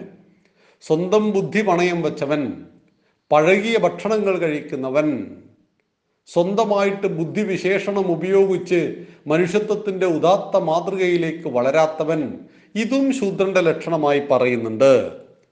എന്നാൽ സാമാന്യന ശൂദ്രൻ എന്നതുകൊണ്ട് ഉദ്ദേശിക്കുന്നത് ഈ പറയുന്ന നാല് ഗുണങ്ങളുടെ സമന്വിത രൂപമാണ്. മൂന്ന് ഗുണങ്ങളുടെ ഏറ്റക്കുറച്ചിലുകളും നാലാമത്തെ ഗുണമായിട്ട് കണക്കാക്കപ്പെടുന്ന ശൂദ്രഗുണവും.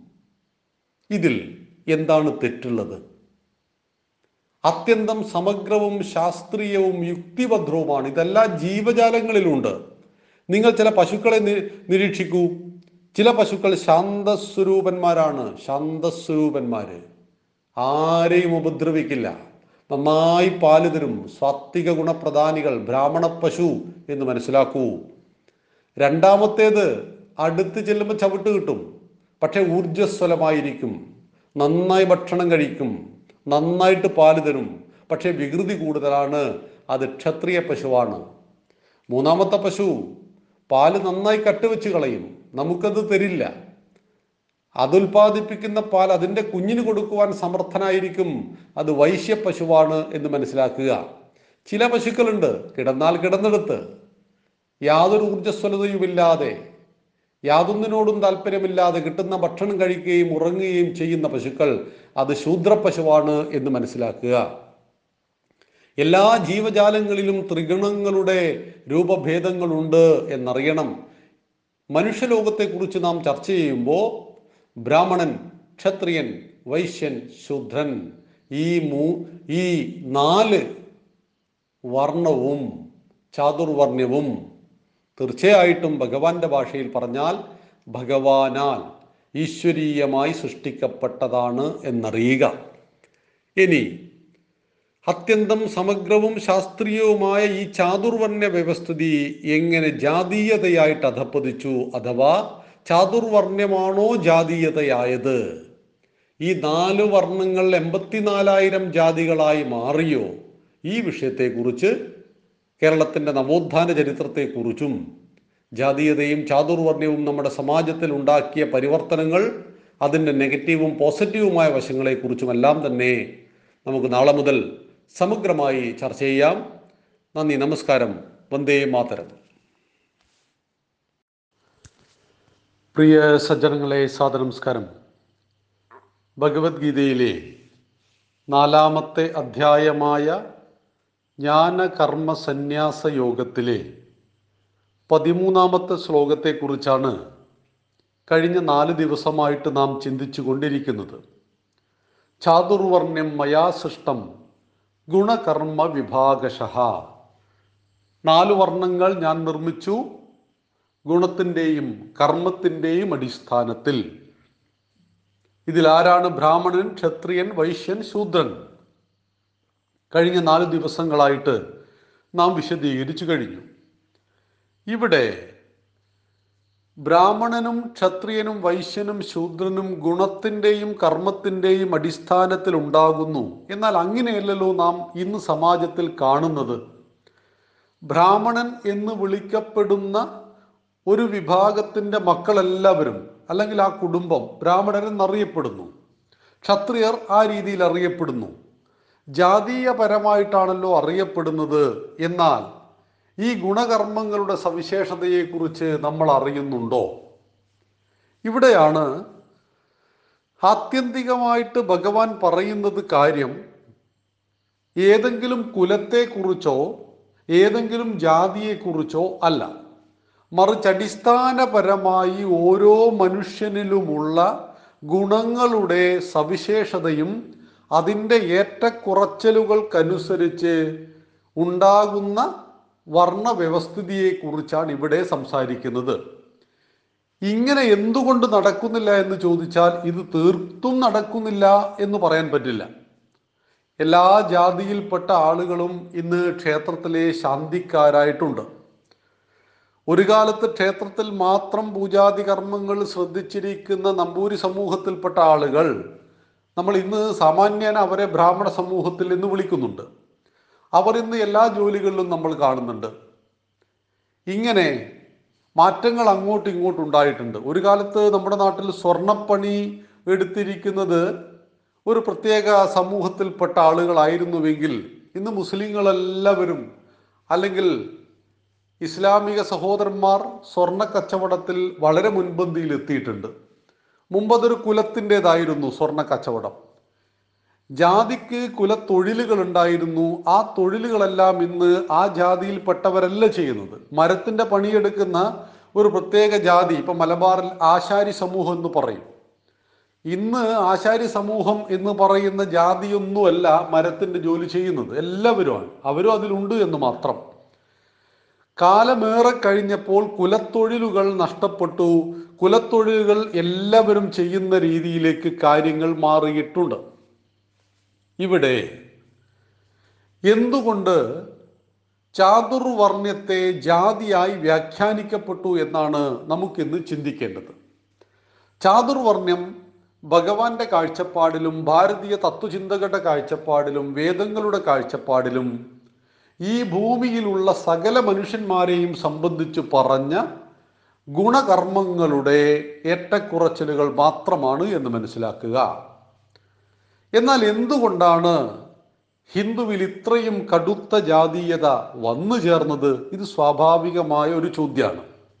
ഇത്രയും മഹത്തരമായ വർണവ്യവസ്ഥ ഹിന്ദുവിനുണ്ടായിട്ടും തൊട്ടുകൂടായ്മയും തീണ്ടിക്കൂടായ്മയും ദൃഷ്ടിയിൽപ്പെട്ടാലും ദോഷമുള്ള അവസ്ഥ നമുക്കുണ്ടായിട്ടില്ലേ? ഇന്നും അത് ചെറുതായി തുടരുന്നില്ലേ? പല സ്ഥലങ്ങളിലും ജാതീയ പ്രശ്നങ്ങളില്ലേ? ഇതൊക്കെ നമ്മൾ ചോദിക്കും. ഒക്കെ ഉണ്ട്. ഒന്നിനെയും നിഷേധിക്കുന്നില്ല.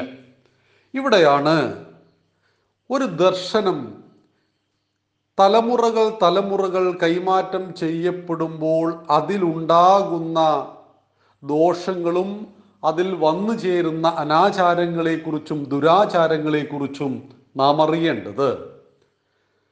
നമ്മുടെ ആചാര്യന്മാർ പറയും ത്രേതായാം മന്ത്രശക്തിശ്ച ജ്ഞാനശക്തി കൃതേ യുഗേ ദ്വാപരേ യുദ്ധശക്തിശ്ച സംഘേ ശക്തി കലോയുഗേ. കൃതയുഗത്തിൽ ജ്ഞാനശക്തി കൊണ്ടും ത്രേതായുഗത്തിൽ മന്ത്രശക്തി കൊണ്ടും ദ്വാപരയുഗത്തിൽ യുദ്ധശക്തി കൊണ്ടും കലിയുഗത്തിൽ സംഘടനാശക്തി കൊണ്ടും ധർമ്മത്തെ സംരക്ഷിക്കണം. എങ്കിൽ കൃതയുഗത്തിൽ ജ്ഞാനശക്തിയായിരുന്നു ത്രേതായുഗത്തിൽ മന്ത്രശക്തിയായിരുന്നു ശ്രീരാമന്റെ കാലഘട്ടം ത്രേതായുഗം അന്ന് ഭാരതത്തിൽ തൊട്ടുകൂടായ്മ തേണ്ടിക്കൂടായ്മ ജാതീയത ഒന്നും ഉണ്ടായിരുന്നില്ല. ഈ ഭാരതത്തിൽ അധർമ്മവും ഉണ്ടായിരുന്നില്ല. അന്ന് അധർമ്മികളെല്ലാം ഉണ്ടായിരുന്നത് ലങ്കയിലായിരുന്നു. ആ ലങ്കയിലായിരുന്നു രാവണനും കുംഭകർണനും ശൂർപ്പണകയും എല്ലാം തന്നെ. അവിടുന്ന് അധർമ്മികൾ ഈ മണ്ണിലേക്ക് കടന്നു വന്നവരായിരുന്നു. അവിടെ തിരി അവിടത്തേക്ക് ചെന്ന് ആ അധർമ്മത്തെ ഭഗവാൻ ശ്രീരാമൻ നിഗ്രഹിച്ചിട്ടുണ്ട്. എന്നാൽ ശ്രീരാമന്റെ കാലഘട്ടത്തിൽ ധാർമ്മികമായി ജീവിച്ച ജനത കുറേ കാലങ്ങൾ ഈ ആചാരങ്ങളിലൂടെ കടന്നു വന്നപ്പോൾ അവിടെ അധർമ്മമുണ്ടായി. അങ്ങനെ ദ്വാപര യുഗത്തിലേക്ക് കടക്കുമ്പോൾ ഭഗവാൻ ശ്രീകൃഷ്ണന്റെ കുടുംബത്തിൽ തന്നെ ധാരാളം അധർമ്മികൾ ഉണ്ടായി ജ്യേഷ്ഠന്റെയും അനുജന്റെയും മക്കൾ തമ്മിലായിരുന്നു മഹാഭാരത യുദ്ധം.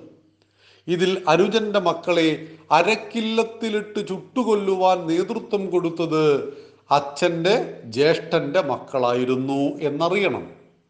ഇവിടെയാണ് ത്രേതായുഗത്തിൽ അധർമ്മം ഭൂരിഭാഗവും ഭാരതത്തിലല്ലായിരുന്നുവെങ്കിൽ അധർമ്മത്തെ നിഗ്രഹിക്കേണ്ട ആവശ്യം ഈ ഭാരതത്തിന്റെ ഉള്ളിൽ തന്നെ വന്നു. അവിടെ മഹാഭാരത യുദ്ധം ആവശ്യമായി വന്നു.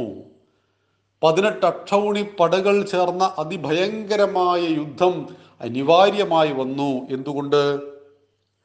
കൃതയുഗത്തിൽ സത്യസന്ധമായി ആചരിച്ചു ത്രേതായുഗത്തിലൂടെ കടന്നു വന്ന് ദ്വാപരയുഗത്തിലേക്ക് എത്തിയപ്പോൾ അത് അധർമ്മം ധാരാളമുണ്ടായി എങ്കിൽ ദ്വാപരയുഗം അവസാനിച്ചിട്ട് അയ്യാ അയ്യായിരത്തി ഒരുന്നൂറ്റി ഇരുപത്തി ഒന്ന് വർഷം കഴിഞ്ഞു.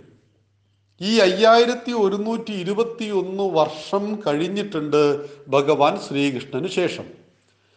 ഭഗവാന്റെ ദേഹവിയോഗത്തോടു കൂടിയാണല്ലോ ദ്വാപരയുഗം അവസാനിക്കുന്നത്. ദ്വാപരയുഗത്തിന് ശേഷം കലിയുഗം. കൃഷ്ണവർഷം എന്നാണ് പറയുക ശ്രീകൃഷ്ണന് ശേഷം. ക്രിസ്തുവിന് ശേഷം രണ്ടായിരത്തി പത്തൊമ്പത് കൃഷ്ണന് ശേഷം അയ്യായിരത്തി ഒരുന്നൂറ്റി ഇരുപത്തി ഒന്നാണ് ഹിന്ദുവിന്റെ കലണ്ടർ. അപ്പൊ കൃഷ്ണന് ശേഷം അയ്യായിരത്തി ഒരുന്നൂറ് വർഷങ്ങൾ കഴിഞ്ഞു. ഇവിടെ കൃഷ്ണന് ശേഷം രണ്ടായിരം വർഷങ്ങൾ കഴിഞ്ഞപ്പോഴേക്കും ഭാരതത്തിൽ ഒരുപാട് പ്രശ്നങ്ങൾ ഹൈന്ദവ സമൂഹത്തിന്റെ ഉള്ളിൽ ഉണ്ടായിട്ടുണ്ട് ഈ അനേക പ്രശ്നങ്ങൾക്കിടയിലാണ് ഹൈന്ദവ സമൂഹത്തിൽ ജാതീയതയും അവന്റെ ദർശനങ്ങളിൽ നിന്നുള്ള അകൽച്ചയും ദ്വൈതവാദവും അദ്വൈതവാദവും തമ്മിലുള്ള സംഘർഷവും ശൈവന്മാരും വൈഷ്ണവന്മാരും തമ്മിലുള്ള സംഘർഷം. ശിവനാണ് ശക്തി എന്ന് ശൈവന്മാരും വിഷ്ണുവിനാണ് ശക്തി എന്ന് വൈഷ്ണവന്മാരും പറഞ്ഞു വലിയ യുദ്ധങ്ങൾ വരെ നടന്നു. ഇങ്ങനെ രക്തച്ചൊരിച്ചലുകളും പ്രശ്നങ്ങളും നാട്ടുരാജാക്കന്മാർക്കിടയിൽ സംഘർഷങ്ങളും ഇങ്ങനെയുള്ളൊരു കാലഘട്ടത്തിൽ കപിലവസ്തുവിലെ രാജകുമാരൻ സിദ്ധാർത്ഥന് ശ്രീബുദ്ധനായി തീർന്നു. ബുദ്ധന്റെ ഏറ്റവും പ്രധാനപ്പെട്ട മുദ്രാവാക്യം അഹിംസ പരമോധർമ്മ എന്നായിരുന്നു. അഹിംസയെ കേന്ദ്രീകരിച്ചുകൊണ്ടുള്ള ബുദ്ധന്റെ ആ മതത്തെ ഒന്നാം ഘട്ടത്തിൽ സമാജം വല്ലാതെ സ്വീകരിച്ചു. അങ്ങനെയാണ് സമാജത്തിന്റെ ഒരു സ്വഭാവം എക്കാലത്തും അങ്ങനെയാണ്. ഇപ്പൊ ഡൽഹി എ പി എന്ന് പറയുന്ന പാർട്ടി ഒന്നാം ഘട്ടത്തിൽ വളരെ പെട്ടെന്ന് ആ ഡൽഹി സ്വീകരിച്ചിട്ടുണ്ട്. ഇനി എന്താകുമെന്ന് കണ്ടറിയണം. ലോക്സഭാ തിരഞ്ഞെടുപ്പുകളിലൊന്നും അവർക്ക് ഒന്നും നേടാൻ കഴിഞ്ഞിട്ടില്ല. പുതുതായിട്ട് എന്തെങ്കിലും ഒരു ആശയം ഉണ്ടാകുമ്പോൾ അതിനോട് പ്രതിബദ്ധതയും അതിലേക്ക് ചാടുന്ന ഒരു സ്വഭാവം എക്കാലത്തും സമാജത്തിനുണ്ട് എന്നറിയണം. ഇതുപോലെ ഹിന്ദു ഇതൊക്കെയാണ് ഇങ്ങനെയാണ് എന്ന് മനസ്സിലാക്കിയ സാമാന്യ ജനങ്ങൾ കൂട്ടത്തോടെ ബുദ്ധമതം സ്വീകരിച്ചിട്ടുണ്ട്. കപിലവസ്തുവിലെ രാജകുമാരനാണ് ബുദ്ധനായത് എന്നതുകൊണ്ട് രാജാക്കന്മാരെയും ബുദ്ധമതം ആകർഷിച്ചു. തുടർന്ന് കലിംഗ യുദ്ധത്തിൽ ആ കൊടിയ ഭീകരതയെ കണ്ട് ഭയാനകമായ അവസ്ഥ കണ്ട് മനസ്സ് മാറിപ്പോയ ചക്രവർത്തി അശോകൻ അദ്ദേഹവും ബുദ്ധമതം സ്വീകരിച്ചു. അതൊപ്പം തന്നെ സാമന്ത രാജാക്കന്മാരും ബുദ്ധമതം സ്വീകരിച്ചു. അങ്ങനെ ഒരു ബുദ്ധമതത്തിന്റെ ആധിക്യം വന്നു ചേരുകയും ഈ ബുദ്ധമതം അതിഗംഭീരമായി മുന്നോട്ട് പോവുകയും ചെയ്തു. എന്നാൽ ആ ബുദ്ധമതത്തിൽ തന്നെ പിന്നീട് രണ്ട് ഗ്രൂപ്പുകളായിട്ട് തിരിഞ്ഞു. ഹീനയാന മഹായാന എന്നൊക്കെ പറയുന്ന ഗ്രൂപ്പുകളായിട്ട് ബുദ്ധമതവും രണ്ടായി പിരിഞ്ഞു. ഇതാണ് ആയിരം വർഷം കൊണ്ട് ബുദ്ധമതം രണ്ടായി പിരിഞ്ഞു. ബുദ്ധന്മാരുടെ സ്വാധീനത്തിൽ ഭാരതത്തിന്റെ ഇന്നത്തെ വടക്കിഴക്കൻ ഭാഗങ്ങളടക്കം ബുദ്ധമതത്തിന്റെ സ്വാധീനത്തിലേക്ക് വന്നു. അതിൽ ഏറ്റവും പ്രധാനപ്പെട്ടത് ഒന്ന് ഗാന്ധാരദേശം ഇന്നത്തെ അഫ്ഗാനിസ്ഥാനും പാകിസ്ഥാനും ബംഗ്ലാദേശ്. ഈ മേഖലയിലെല്ലാമായിരുന്നു ബുദ്ധമതത്തിന്റെ വലിയ വലിയ സ്വാധീനം ഉണ്ടായത്.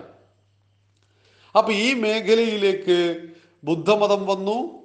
ഈ ബുദ്ധമതത്തിന്റെ ആധിക്യത്തെ ചെറുക്കുവാൻ വേണ്ടി ശങ്കരാചാര്യ സ്വാമികൾ ഉണ്ടാവുകയും അദ്ദേഹം ബുദ്ധഭിക്ഷുക്കളുമായിട്ടും ബുദ്ധപണ്ഡിതന്മാരുമായിട്ടും സംവാദം നടത്തി അദ്വൈത വേദാന്തത്തെ പുനഃസ്ഥാപിക്കുകയും മങ്ങിപ്പോയ ഹിന്ദുധർമ്മത്തെ അതിന്റെ പരമോന്നതമായ വെളിച്ചത്തിലേക്ക് വീണ്ടും പ്രതിഷ്ഠിക്കുകയും ചെയ്ത അത്യന്തം മനോഹരമായ ചരിത്രമൊക്കെ നമുക്ക് പരിചിതമാണ് എന്ന് വിശ്വസിക്കുന്നു. ഇവിടെ അതിമഹത്തായ ഒരു ദർശനം വേദങ്ങളുടെ അടിസ്ഥാനത്തിൽ പിറന്ന ദർശനത്തെ തലമുറകൾ തലമുറകൾ ആചരിച്ചാചരിച്ചു വന്നു. അത് രാമന്റെ കാലഘട്ടത്തിലൂടെ കൃഷ്ണന്റെ കാലഘട്ടത്തിലൂടെ തുടർന്നു. അത് ബുദ്ധന്റെ കാലഘട്ടത്തിൽ എത്തിയപ്പോഴേക്ക് അതിലൊത്തിരി ഒത്തിരി പ്രശ്നങ്ങൾ ഉണ്ടായി ബുദ്ധന് ശേഷം വീണ്ടും കഴിഞ്ഞു. ബുദ്ധന് ശേഷം ഒരു വർഷത്തിനിടയിലാണ് ക്രിസ്തു മതത്തിന്റെ ജന്മമുണ്ടാകുന്നത്. ക്രിസ്തു മതം ഉണ്ടായിട്ട് നൂറ് വർഷത്തിന്റെ ഇടയിൽ ആ മതം ഈ ഭാരതത്തിലേക്ക് വന്നിട്ടുണ്ട്. ഇസ്ലാം മതം ഉണ്ടായത് ആയിരത്തി നാനൂറ്റി നാൽപ്പത് വർഷം മുമ്പാണ്. ആ മതമുണ്ടായിട്ട് ഒരു പത്ത് മുന്നൂറ് വർഷങ്ങൾക്ക് ശേഷം തന്നെ അത് ഭാരതത്തിലേക്ക് വന്നിട്ടുണ്ട്. നാലാം നൂറ്റാണ്ടിലോ മറ്റും വന്നിട്ട് നൂറ് വർഷങ്ങൾക്ക് ശേഷം തന്നെ ഭാരതത്തിലേക്ക് വന്നിട്ടുണ്ട്. അപ്പം ഈ മതങ്ങളുടെ ആധിക്യം ലോകത്തിന്റെ പല ഭാഗങ്ങളിൽ നിന്നും നമ്മുടെ മണ്ണിലേക്ക് വന്ന ആശയങ്ങൾ ഈ ആശയങ്ങളിലേക്ക് പോയിക്കൊണ്ടിരിക്കുന്ന ഹിന്ദുക്കൾ അങ്ങനെ പ്രശ്നകലുഷിതമായ ഒരു സാമൂഹ്യ അന്തരീക്ഷം എ ഡി നൂറിൽ അല്ലെങ്കിൽ ബി സി മുന്നൂറുകൾക്കിടയിൽ നമ്മുടെ നാട്ടിൽ വല്ലാതെ സംഭവിച്ചു. രണ്ടായിരത്തി ഒരുന്നൂറ് വർഷം മുമ്പ് വരെയുള്ള ഭാരതത്തിന്റെ ഒരു ചരിത്രം എടുക്കുമ്പോൾ ഒരു വല്ലാത്ത കാലഘട്ടത്തിലൂടെ ഭാരതം സഞ്ചരിച്ചു. അവിടെ നമ്മുടെ ആശയങ്ങൾ അപ്രസക്തമായുകയും പലതരത്തിലുള്ള ചിന്തകൾ നമ്മുടെ ദർശനങ്ങളിലേക്ക് കയറിക്കൂടുകയും പലതരത്തിലുള്ള ആചാര്യന്മാർ വരികയും ദ്വൈതവാദവും അദ്വൈതവാദവും തമ്മിൽ വലിയ ആശയ സംഘർഷങ്ങൾ നടക്കുകയും എല്ലാം ചെയ്യുന്ന ഒരു കാലഘട്ടത്തിലാണ് അത്യന്തം സമഗ്രവും ശാസ്ത്രീയവുമായ ഈ ചാതുർവർണത്തെക്കുറിച്ച് വേണ്ട രീതിയിൽ ബോധ്യമില്ലാത്ത ജനങ്ങൾ ആശയത്തെ അറിയാത്തവർ അത് ആചരിച്ചാചരിച്ച് പിന്നീട് അത് പ്രത്യേക കുലങ്ങളായി മാറി. ആ കുലങ്ങൾ പിന്നീട് ജാതികളായി തീർന്നു. ഈ ജാതിയിൽ ജനിക്കുന്നവരെല്ലാം പിന്നീട് ആ ജാതി പേരിൽ അറിയപ്പെടാൻ തുടങ്ങി. ആ ജാതി താഴ്ന്നതാണ് ഉയർന്നതാണ് എന്ന് പറയുന്ന കൽപ്പനകൾ ഉണ്ടായി. ഉദാഹരണത്തിന് ക്ഷേത്രവിശ്വാസങ്ങളുമായി ബന്ധപ്പെട്ട് പ്രവർത്തിക്കുന്നവരെ സംബന്ധിച്ച് ക്ഷേത്ര ആചാരങ്ങളും അതിന്റെ ശാന്തികർമ്മങ്ങളും പൂജയും ഒക്കെ ചെയ്യണം. ആ ജോലി ചെയ്യുന്നവൻ ഏറ്റവും മികച്ചവനാണ് എന്നും ചെളിയിൽ പണിയെടുത്ത് കൃഷി ഉണ്ടാക്കുന്നവൻ താണവനാണുമെന്നുള്ള ചിന്തയെല്ലാം ഈ സനാതന ഭാരതത്തിലേക്ക് കടന്നു വന്നു. ഈ ചിന്തകളെല്ലാം തൊട്ടുകൂടായ്മയും തീണ്ടിക്കൂടായ്മയുമായി. ഈ ചെളിയിൽ പണിയെടുക്കുന്നവന് വിദ്യാഭ്യാസം നേടുവാനുള്ള അവകാശം നിഷേധിക്കപ്പെട്ടതോടുകൂടി അത് ജാതീയതയായിട്ട് മാറി ആ വിഭാഗത്തിൽപ്പെട്ട ആളുകൾക്ക് പിന്നീട് ഉയർന്നു വരുവാനുള്ള സാഹചര്യം അനേക കാലങ്ങളിൽ ഇല്ലാതെ പോയി. വിദ്യാഭ്യാസമാണ് മനുഷ്യനെ ഉയർത്തുന്നത്. ഒരാൾക്കൊരു ആശയം മനസ്സിലാക്കുവാൻ ഗ്രന്ഥങ്ങളുടെ സഹായം അത്യാവശ്യമുണ്ട്. പക്ഷെ ആ ഗ്രന്ഥങ്ങൾ വായിക്കുവാൻ അക്ഷരങ്ങൾ അറിയണം. അക്ഷരങ്ങൾ പോലും മനസ്സിലാക്കാൻ പറ്റാത്ത രീതിയിലുള്ള ഒരു ഇരുണ്ട കാലഘട്ടം നമ്മുടെ നാട്ടിലുണ്ടായിരുന്നു. ഇങ്ങനെയാണ് അത്യന്തം സമഗ്രമായ ഈ ചാതുർവർണ വ്യവസ്ഥിതി പയ്യെ പയ്യെ ജാതിയിലേക്ക് പോയി. എന്നാൽ ചാതുർവർണ്യം ഒന്നിലേക്കും പോയിട്ടില്ല. അതൊരു പ്രകൃതി നിയമമായിട്ട് നിലനിൽക്കുകയാണ്. എന്നാൽ സാമാന്യന നമ്മൾ കാണുന്ന ബ്രാഹ്മണൻ ക്ഷത്രിയൻ വൈശ്യൻ ശൂദ്രൻ എന്നീ പറയുന്ന വിഭാഗങ്ങൾ പലതരത്തിലും ജാതികളായി വ്യാഖ്യാനിക്കപ്പെടുകയും ഇന്നും ജാതി സമ്പ്രദായത്തിന്റെ കീഴിൽ ജീവിക്കുകയും ചെയ്യുന്നുണ്ട്. ഇവിടെയാണ് ഹൈന്ദവ സമൂഹം ഇതിന് രണ്ടിനെയും തിരിച്ചറിയേണ്ടത്. ആത്യന്തികമായിട്ട് ഭഗവാൻ പറഞ്ഞ ആശയം എന്ത്? ആരാണ് ബ്രാഹ്മണൻ ക്ഷത്രിയൻ വൈശ്യൻ ശൂദ്രൻ? ഇത് കൃത്യമായിട്ട് അറിയുക ഇതിന്റെ ഒപ്പം ജന്മം കൊണ്ടല്ല ഗുണം കൊണ്ടും കർമ്മം കൊണ്ടുമാണ് ഓരോ തലത്തെയും മനുഷ്യൻ പ്രാപിക്കുന്നത് എന്ന ശാസ്ത്രീയമായ തത്വത്തെ മനസ്സിൽ ഉറപ്പിക്കുക. നാം ഏതെങ്കിലും ഒരു ജാതിയിൽ ജനിച്ചവരായിരിക്കും. ജാതിയെ ഹിന്ദുക്കൾ തള്ളിപ്പറയേണ്ട യാതൊരു ആവശ്യവുമില്ല. മറിച്ച് ജാതീയ ഉച്ചനീചത്വങ്ങളെ എന്നും നമുക്ക് എതിർത്ത് തോൽപ്പിച്ചേ മതിയാവുള്ളൂ. കേരളത്തിലെ സാമൂഹ്യ വിപ്ലവത്തിലൂടെ നവോത്ഥാന സമരങ്ങളിലൂടെ നമുക്ക് കടന്നു പോകുമ്പോൾ ജാതീയത നമ്മുടെ സമാജത്തിൽ ഉണ്ടാക്കിയ പ്രശ്നങ്ങളും അവിടെ ഗുരുദേവനും ശ്രീനാരായണ ഗുരുദേവനും ചട്ടമ്പിസ്വാമികളും അയ്യങ്കാളിയുമെല്ലാം നിശ്ചയിച്ച പരിഹാരങ്ങളെക്കുറിച്ചും അറിയുമ്പോഴാണ് എത്രത്തോളം ആഴത്തിൽ ഹൈന്ദവ സമൂഹത്തിലേക്ക് ജാതിയുടെ നീരാളിപ്പിടുത്തമുണ്ടായിരുന്നു എന്നും അതിൽ നിന്നും കേരളം കരകയറിയത് എങ്ങനെയെന്നുമാണ് നമുക്ക് നാളെ മുതൽ ചിന്തിച്ചു തുടങ്ങേണ്ടത്. ഏവർക്കും നന്ദി നമസ്കാരം. വന്ദേ മാതരം. പ്രിയ സജ്ജനങ്ങളെ സാദനമസ്കാരം ഭഗവത്ഗീതയിലെ നാലാമത്തെ അധ്യായമായ ജ്ഞാനകർമ്മ സന്യാസ യോഗത്തിലെ പതിമൂന്നാമത്തെ ശ്ലോകത്തെക്കുറിച്ചാണ് കഴിഞ്ഞ അഞ്ച് ദിവസമായി നാം ചർച്ച ചെയ്തുകൊണ്ടിരിക്കുന്നത്. ഇന്നുകൂടി ആ വിഷയത്തെ അധികരിച്ച് ചർച്ചയും തുടർന്ന് പതിനാലാമത്തെ ശ്ലോകം നമുക്ക് നാളെ മുതൽ ചിന്തിച്ചു തുടങ്ങാം. ചാതുർവർണ്യം മയാ സൃഷ്ടം ഗുണകർമ്മ വിഭാഗശ എന്ന ശ്ലോകത്തെക്കുറിച്ചാണ് നാം വളരെ ഗൗരവമായിട്ട് ചിന്തിക്കേണ്ടി വന്നത്. അതിന്റെ കാരണം ഹൈന്ദവ സമൂഹത്തിലും അതുപോലെ പുറത്തു മറ്റു മതവിഭാഗങ്ങൾക്കിടയിലും യുക്തിവാദികൾക്കിടയിലുമെല്ലാം ഏറെ തെറ്റിദ്ധരിപ്പിക്കപ്പെട്ടതും അഥവാ പലരും തെറ്റിദ്ധരിപ്പിച്ചുകൊണ്ട് പ്രചരണം നടത്തിക്കൊണ്ടിരിക്കുന്നതുമാണ് ചാതുർവർണ്യം എന്നു പറയുന്ന ഹിന്ദുവിന്റെ സമഗ്രവും ശാസ്ത്രീയവും യുക്തിഭദ്രവുമായ വ്യവസ്ഥിതി. ഈ വ്യവസ്ഥിതി കാലാന്തരത്തിൽ ജാതീയതയായിട്ട് താഴേക്ക് പതിക്കുകയും അത് തൊട്ടുകൂടായ്മയും തീണ്ടിക്കൂടായ്മയും ഒക്കെയായി ചാതുർവർണ്യം എന്നുള്ളത് നമ്മുടെ നാട്ടിൽ ചർച്ച ചെയ്യപ്പെടാതെ പകരം ജാതി ചർച്ച ചെയ്യപ്പെട്ടു. ഉയർന്ന ജാതി താണജാതി മധ്യജാതി എന്നൊക്കെ വിളിച്ചു. ഇങ്ങനെ ഉദാത്തമായ ഒരാശയം അതിന്റെ തുടക്കത്തിൽ ഉത്കൃഷ്ടമായിട്ട് സമാജത്തെ സ്വാധീനിക്കും.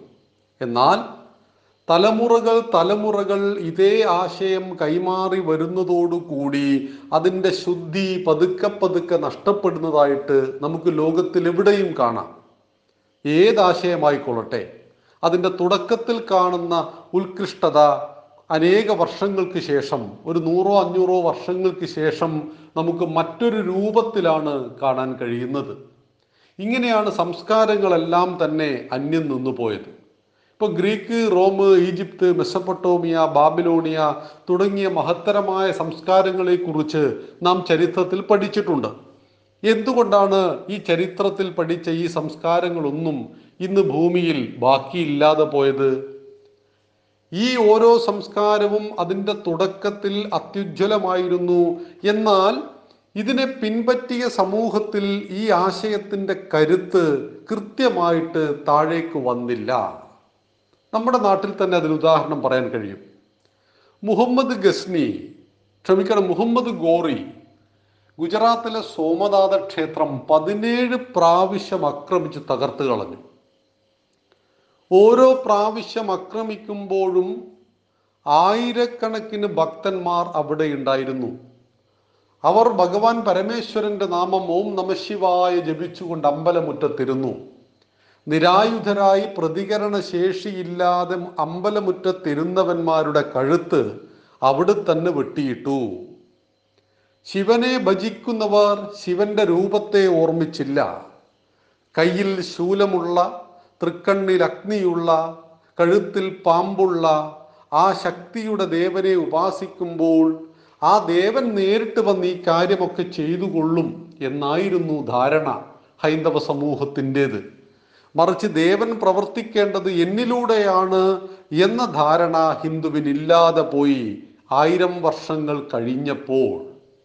എന്നാൽ ത്രേതായുഗത്തിൽ ജീവിച്ച ശ്രീരാമൻ ഒരിക്കലും അവഹേളിക്കപ്പെടുന്നില്ല. ശ്രീരാമനെ കൊല്ലുവാൻ പരിശ്രമിച്ചിട്ടുണ്ട് പലരും പക്ഷേ ഒരാൾക്ക് മുന്നിലും രാമൻ തോറ്റുകൊടുത്തിട്ടില്ല ലക്ഷക്കണക്കിന് ആളുകളാണ് ശ്രീരാമന്റെ കൈകൾ കൊണ്ട് കൊല്ലപ്പെടുന്നത്. ഖരനെയും പതിനാലായിരം രാക്ഷസന്മാരെയും എഴുപത്തിരണ്ട് മിനിറ്റ് കൊണ്ട് ഭഗവാൻ ശ്രീരാമൻ യമപുരിക്ക് അയച്ചിട്ടുണ്ട്. ഇവിടെ ശ്രീരാമനെ പോലെയുള്ള മാതൃകകൾ മുന്നിലുണ്ടായിട്ടും ഈ രാഷ്ട്രം രണ്ടായിരത്തി മുന്നൂറ് വർഷക്കാലത്തെ ചെറുതും വലുതുമായ അടിമത്വത്തിലേക്ക് പോയതിന്റെ അടിസ്ഥാന കാരണം ത്രേതായുഗത്തിലെ ആശയത്തെ അതേപോലെ ഉൾക്കൊള്ളുവാനും പിൻപറ്റുവാനും നമുക്ക് കഴിഞ്ഞില്ല എന്ന ദുര്യോഗം കൊണ്ടാണ്. ദ്വാപരയുഗത്തിൽ ഭഗവാൻ ശ്രീകൃഷ്ണന്റെ ജീവിതത്തിലൂടെ നമ്മൾ സഞ്ചരിച്ചിരുന്നുവെങ്കിൽ ഭഗവാൻ കുരുക്ഷേത്ര യുദ്ധഭൂമിയിൽ അർജുനു കൊടുത്ത ഉപദേശങ്ങളെ സ്വജീവിതത്തിൽ പകർത്തിയിരുന്നുവെങ്കിൽ ഒരിക്കലും നാം ഒരുത്തന്റെയും കീഴിൽ അടിമകളാകില്ലായിരുന്നു. ഞാൻ പറഞ്ഞു വരുന്നത് ഉദാത്തമായ ഒരു ആദർശം തലമുറകൾ തലമുറകൾ കൈമാറി വരുമ്പോൾ ആ ആദർശം മറ്റെന്തൊക്കെയോ ആയി തീരുന്നത് പോലെ സമഗ്രവും യുക്തിഭദ്രവുമായ നമ്മുടെ ചാതുർവർണ വ്യവസ്ഥിതി ജാതീയതയായിട്ട് പരിണമിക്കുകയും അത് തൊട്ടുകൂടായ്മയും തീണ്ടിക്കൂടായ്മയും ദൃഷ്ടിയിൽപ്പെട്ടാലും ദോഷമുള്ള അവസ്ഥയിലേക്ക് മാറുകയും ചെയ്തപ്പോൾ അവിടെ ആധ്യാത്മിക വിപ്ലവം ഉണ്ടായി വിപ്ലവം രണ്ട് തരത്തിലാണ്. കമ്മ്യൂണിസത്തിന്റെ വിപ്ലവം ഭൗതിക വിപ്ലവമാണ്. ഉള്ളവനും ഇല്ലാത്തവനും തമ്മിലുള്ള അന്തരത്തെ ഇല്ലാതാക്കണം. അതിന് ഉള്ളവന്റെ കയ്യിൽ നിന്ന് ഇല്ലാത്തവന് ഫലമായിട്ട് പിടിച്ചു പറിച്ചു കൊടുക്കണം. ഉള്ളവനെ ഭയപ്പെടുത്തിയിട്ട് ഉള്ളവനെ ഇല്ലാതാക്കിയിട്ട് ഇല്ലാത്തവനും ഉള്ളവനും തമ്മിലുള്ള വ്യത്യാസം ഇല്ലാതാക്കുക. ഇത് ഭൗതിക വിപ്ലവമാണ്. ഇതിന് എല്ലാ കമ്മ്യൂണിസ്റ്റ് രാഷ്ട്രങ്ങളിലും ഉപയോഗിച്ച ഉപാധി ആയുധമായിരുന്നു ജനാധിപത്യ വിരുദ്ധമായിരുന്നു മനുഷ്യ മാനുഷിക രഹിതവുമായിരുന്നു. എന്നാൽ ഭാരതത്തിൽ നടത്തിയ വിപ്ലവങ്ങളെല്ലാം തന്നെ ആധ്യാത്മിക വിപ്ലവങ്ങളാണ്. തൊട്ടുകൂടാത്ത തീണ്ടിക്കൂടാത്ത പുലയനെയും പറയനെയും അമ്പലത്തിൽ കയറ്റുവാൻ വേണ്ടിയിട്ട് ഒരു തുള്ളി ചോര പൊടിഞ്ഞിട്ടില്ല ഈ ഭാരതത്തിൽ. ശ്രീനാരായണ ഗുരുദേവനും ചട്ടമ്പി സ്വാമികളും അയ്യങ്കാളിയും മന്നത്തു പത്മനാഭനും ടി കെ മാധവനും പണ്ഡിറ്റ് കറുപ്പനും ആർശങ്കറും ഇങ്ങനെ എണ്ണിയാൽ ഒടുങ്ങാത്ത ആചാര്യന്മാരും നവോത്ഥാന നായകന്മാരും എല്ലാം പരിശ്രമിച്ചതും ചെയ്തതും ആധ്യാത്മിക വിപ്ലവമായിരുന്നു. അവർ പരിവർത്തനം വരുത്തിയത് സമാജത്തിന്റെ ഹൃദയത്തിലായിരുന്നു. സമാജത്തിന്റെ ചിന്താമണ്ഡലത്തെ അവർ മാറ്റിയിട്ടുണ്ട്.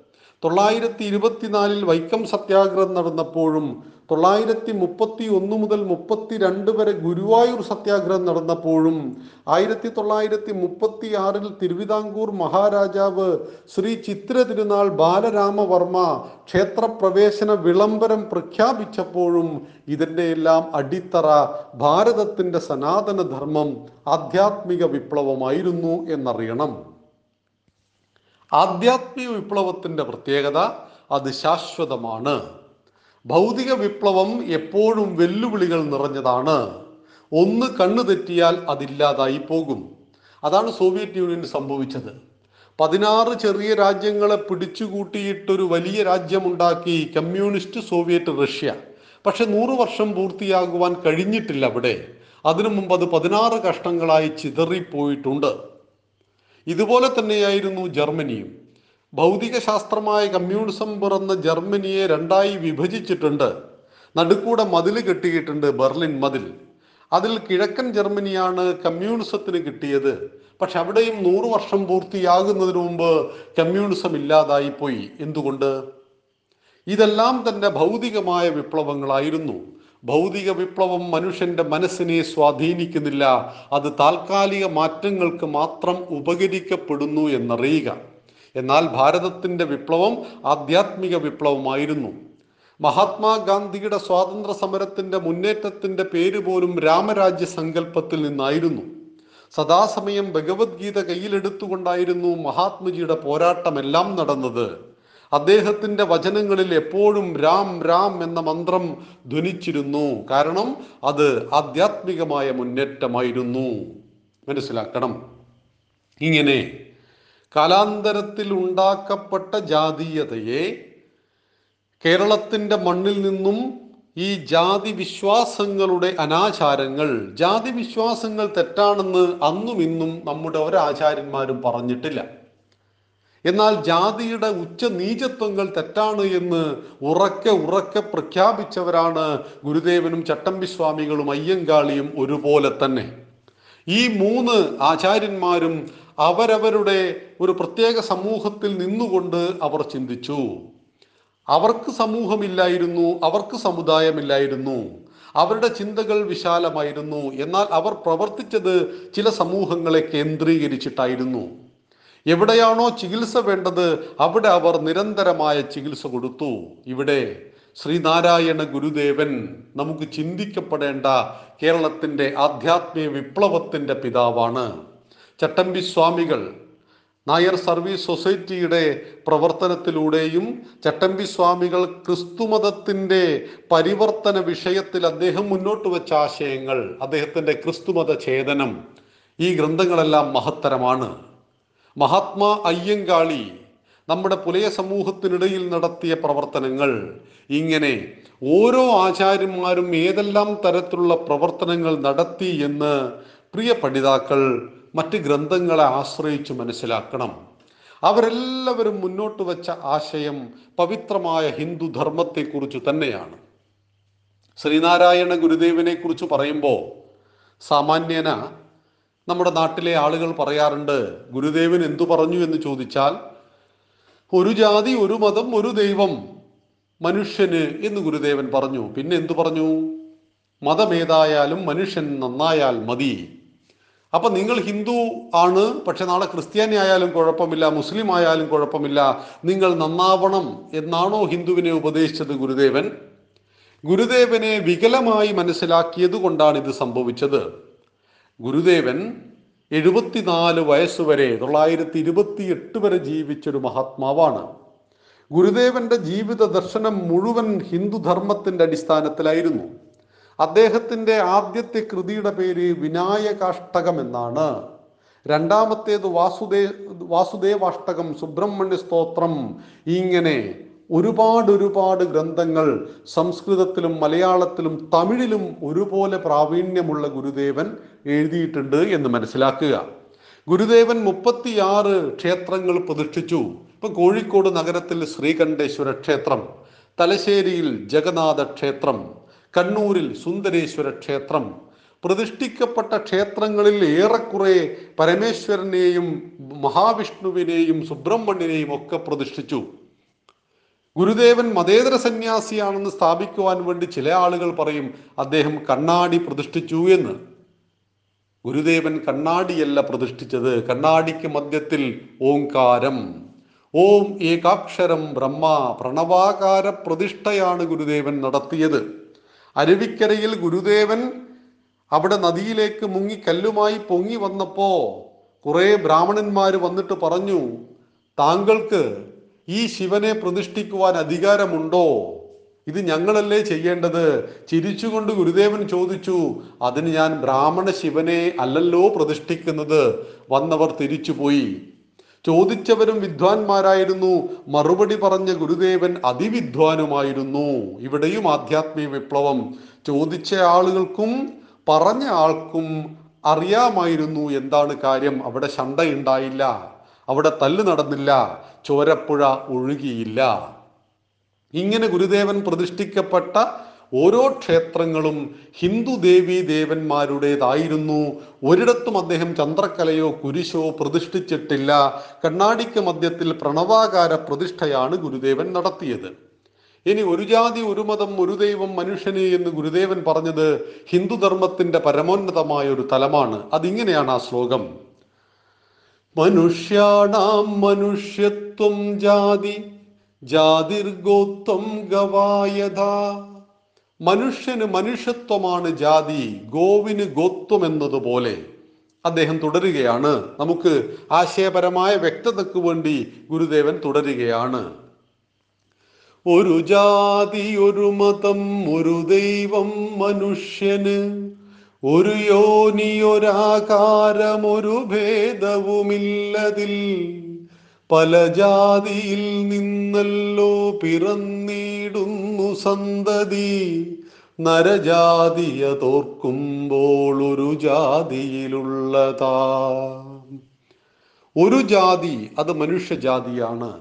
ഒരു മതം മതം എന്ന വാക്കിന്റെ അർത്ഥം അഭിപ്രായം എന്നാണ് ഒരു മതമാണ്. മാനുഷിക കാര്യങ്ങളിൽ നമുക്കൊരഭിപ്രായമാണ്. സുനാമി ഉണ്ടായപ്പോഴും വെള്ളപ്പൊക്കം ഉണ്ടായപ്പോഴും ഭൂമി കുലുങ്ങുമ്പോഴും മനുഷ്യന് രണ്ട് അഭിപ്രായമില്ല അവിടെ മനുഷ്യൻ എന്നൊരൊറ്റ അഭിപ്രായമേ ഉള്ളൂ. ഒരു ജാതി ഒരു മതം ഒരു ദൈവം. ദൈവം എന്നതുകൊണ്ട് ഇവിടെ ഗുരുദേവൻ ഉദ്ദേശിക്കുന്നത് ഏകമാകുന്ന ഈശ്വരനെയാണ്. ഒരു ദൈവം മനുഷ്യന് ഒരു യോനി ഒരാകാരം ലോകത്തിൽ ഏത് ഭാഗത്ത് ജനിക്കപ്പെടുന്ന ഓരോ മനുഷ്യനും ഒരു സ്ത്രീയുടെ ഒരേ യോനിയിലൂടെ ജനിക്കപ്പെടുന്നു. ഒരാകാരം അവന്റെ ആകാരവും ഏത് ജാതി മതത്തിൽപ്പെട്ടവനാവട്ടെ മനുഷ്യന്റെ രൂപമെല്ലാം ഒരുപോലെ തന്നെ. പല ജാതിയിൽ നിന്നല്ലോ പിറന്നിടുന്നു സന്തതി. പല ജാതിയിൽ നിന്നാണല്ലോ ഈ സന്തതി പരമ്പരകളെല്ലാം ഉണ്ടാകുന്നത് എന്ന് നാം ചിന്തിക്കും. എന്നാൽ അടുത്ത വരിയിൽ വളരെ പ്രധാനപ്പെട്ട ഒരു വാക്കുണ്ട് ഓർത്താൽ. അതോർത്താൽ. ഓർത്താൽ എന്ന് ഗുരുദേവൻ പറയുന്ന ആ ഓർത്താൽ വളരെ അർത്ഥവത്തായ ഓർത്താലാണ്. ചിന്തിച്ചാൽ മാത്രമേ പല ജാതിയിൽ ആണ് ഈ സന്തതി ഉണ്ടായത്. ഓർത്താൽ ഒരു ജാതിയിലുള്ളതാ. ഇതെല്ലാം മനുഷ്യജാതിയിൽപ്പെട്ടതാണ് ഇത് പറയുവാൻ ഒരു ഹിന്ദു സന്യാസിക്ക് മാത്രമേ പറ്റുള്ളൂ. ഗുരുദേവന്റെ പ്രശസ്തമായ മറ്റൊരു കൃതിയാണ് ദൈവദശകം. നമുക്കെല്ലാവർക്കും പരിചയമുള്ള ആ കൃതിയാണ് ദൈവദശകം. കുട്ടികൾക്ക് എഴുതുവാൻ വായിക്കാൻ വേണ്ടിയിട്ട് എന്തെങ്കിലും ഒന്ന് ഗുരുദേവ എഴുതു എന്ന് പറഞ്ഞപ്പോൾ വളരെ പെട്ടെന്ന് പത്ത് ശ്ലോകങ്ങൾ എഴുതി കൊടുത്തു. അതിലൊരു ശ്ലോകമാണ് വേദാന്തത്തിന്റെ ഹിന്ദുധർമ്മത്തിന്റെ വലിയ തലത്തിലേക്ക് ചെറിയ ഭാഷയിലൂടെ നമ്മെ കൊണ്ടുപോകുന്നത്. നീയല്ലോ സൃഷ്ടിയും സൃഷ്ടാവായതും സൃഷ്ടിജാലവും നീയല്ലോ ദൈവമേ സൃഷ്ടിക്കുള്ള സാമഗ്രിയായതും. സൃഷ്ടിയും സൃഷ്ടാവും സൃഷ്ടിജാലങ്ങളും സൃഷ്ടിക്കുവാൻ ഉപയോഗിച്ച വസ്തുക്കളും ഈശ്വരനാകുന്നു. പ്രിയ സജ്ജനങ്ങളെ ദൈവദശകത്തെ കുറിച്ച് നമുക്ക് ഫെബ്രുവരി മാസം ഒരു മാസം നീണ്ടു നിൽക്കുന്ന ദൈവദശകത്തെക്കുറിച്ചുള്ള ചർച്ചയുണ്ട് നമ്മുടെ ഗ്രൂപ്പിൽ. അതുകൊണ്ട് ഇവിടെ ഇപ്പോൾ വിസ്തരിക്കുന്നില്ല. ഈ ശ്ലോകത്തിൽ ശ്രീനാരായണ ഗുരുദേവൻ മുന്നോട്ട് വെക്കുന്ന ആശയം സൃഷ്ടിയും സൃഷ്ടാവും സൃഷ്ടിജാലങ്ങളും സൃഷ്ടിക്കുവാൻ ഉപയോഗിച്ച വസ്തുക്കളും ഈശ്വരനാകുന്നു. ഇത് ഒരു ക്രൈസ്തവ ഇസ്ലാമിക പണ്ഡിതന് പറയാൻ സാധ്യമല്ല. കാരണം അവരുടെ മതപ്രകാരം കാഴ്ചപ്പാട് പ്രകാരം സൃഷ്ടിയും സൃഷ്ടാവും രണ്ടാണ്. സൃഷ്ടിയും സൃഷ്ടാവും രണ്ട് എന്ന് വിശ്വസിക്കുന്ന ഹിന്ദുവിലുള്ള വാദത്തിന്റെ പേരാണ് ദ്വൈതവാദം. എന്നാൽ അദ്വൈതവാദിയാണ് ഗുരുദേവൻ സ്ഥാപിച്ച ആശ്രമം അദ്വൈതാശ്രമമാണ്.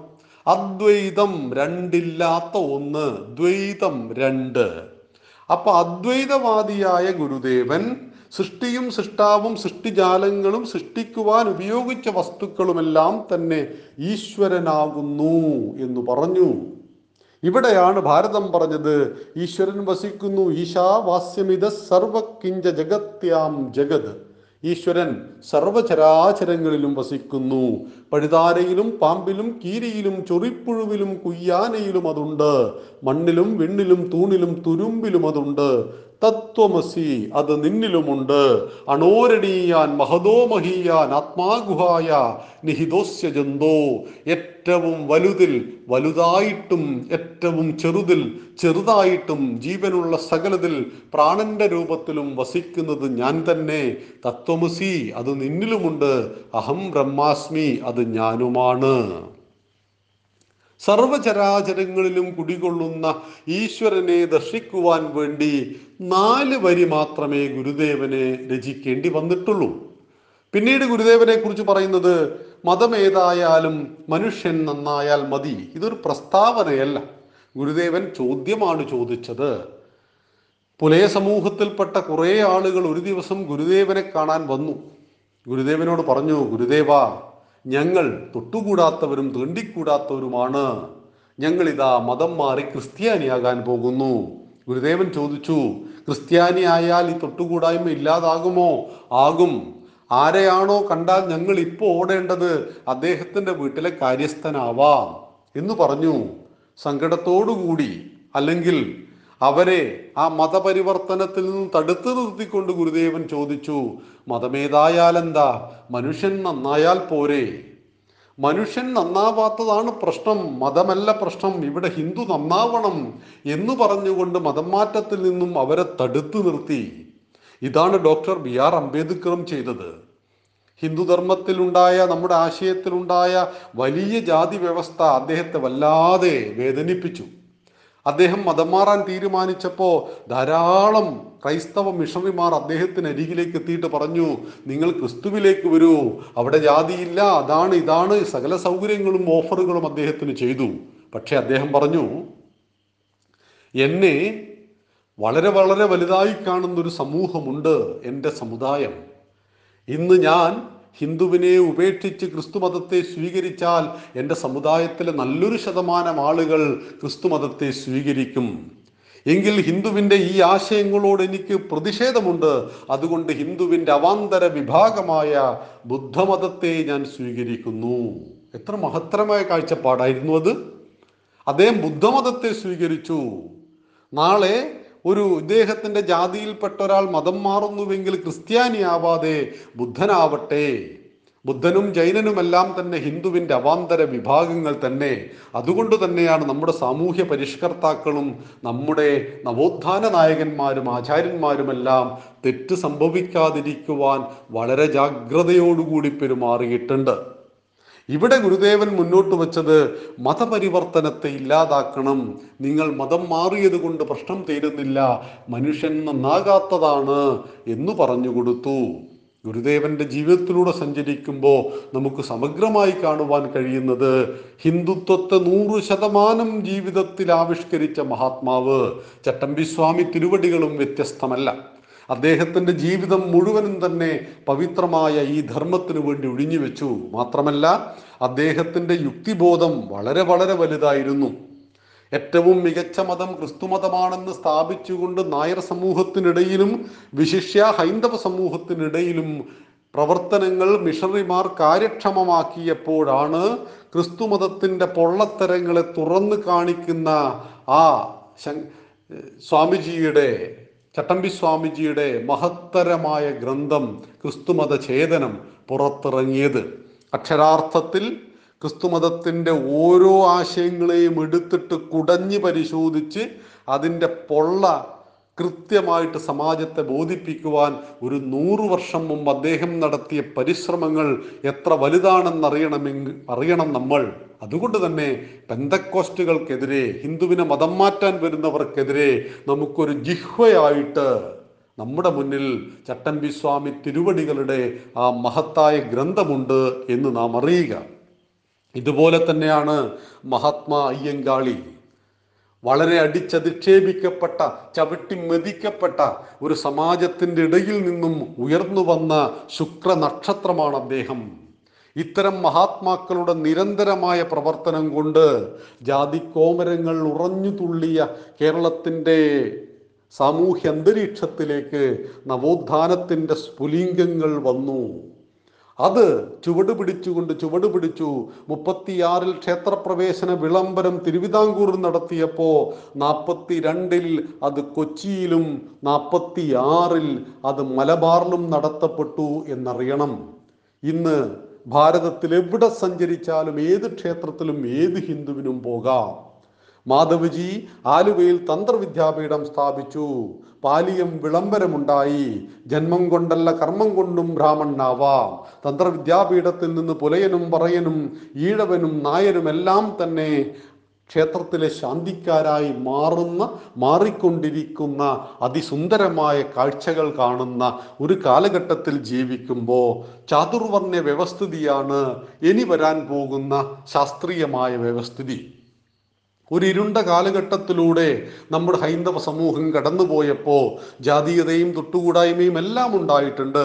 എന്നാൽ ഇതിനെയെല്ലാം ആധ്യാത്മിക വിപ്ലവത്തിലൂടെ ഇല്ലാതാക്കിയ നമ്മുടെ ആചാര്യന്മാർ ഇതാ ഒരു പുതിയ നവോത്ഥാന കേരളത്തെ ഭാരതത്തെ നമുക്ക് നൽകിയിട്ടുണ്ട്.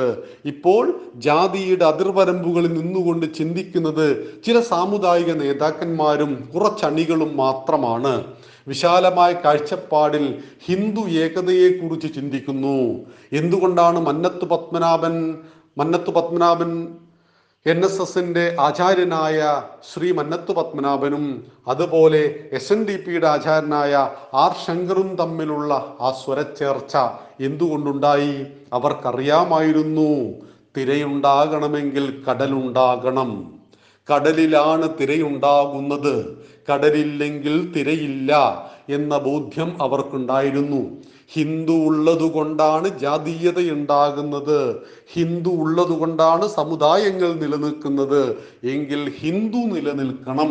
എന്ന വിശാലമായ കാഴ്ചപ്പാട് മന്നത്തിനും ശങ്കറിനും ഒരുപോലെ ഉണ്ടായിരുന്നു. ഈ കാഴ്ചപ്പാടിൽ നിന്നും അല്പം അകന്നു പോയിട്ടുണ്ട്. ഇന്നത്തെ കേരളത്തിലെ ജാതി സംഘടനകൾ എന്ന് പറയുന്നതിൽ തെറ്റിദ്ധരിക്കരുത്. പക്ഷെ അവർക്കിടയിലേക്കും ഹിന്ദുത്വം എന്ന ആശയം ശബരിമല വിഷയം വന്നപ്പോൾ ഒരു പരിധിവരെയുള്ള നമ്മുടെ സാമുദായിക സംഘടനകൾ ഒന്നിച്ചു നിൽക്കുവാൻ കഴിഞ്ഞത് തന്നെ ഹിന്ദു എന്ന ബോധം ജാതിക്കതീതമായിട്ട് അവന്റെ ഉള്ളിലുണ്ട് എന്നതുകൊണ്ടായിരുന്നു.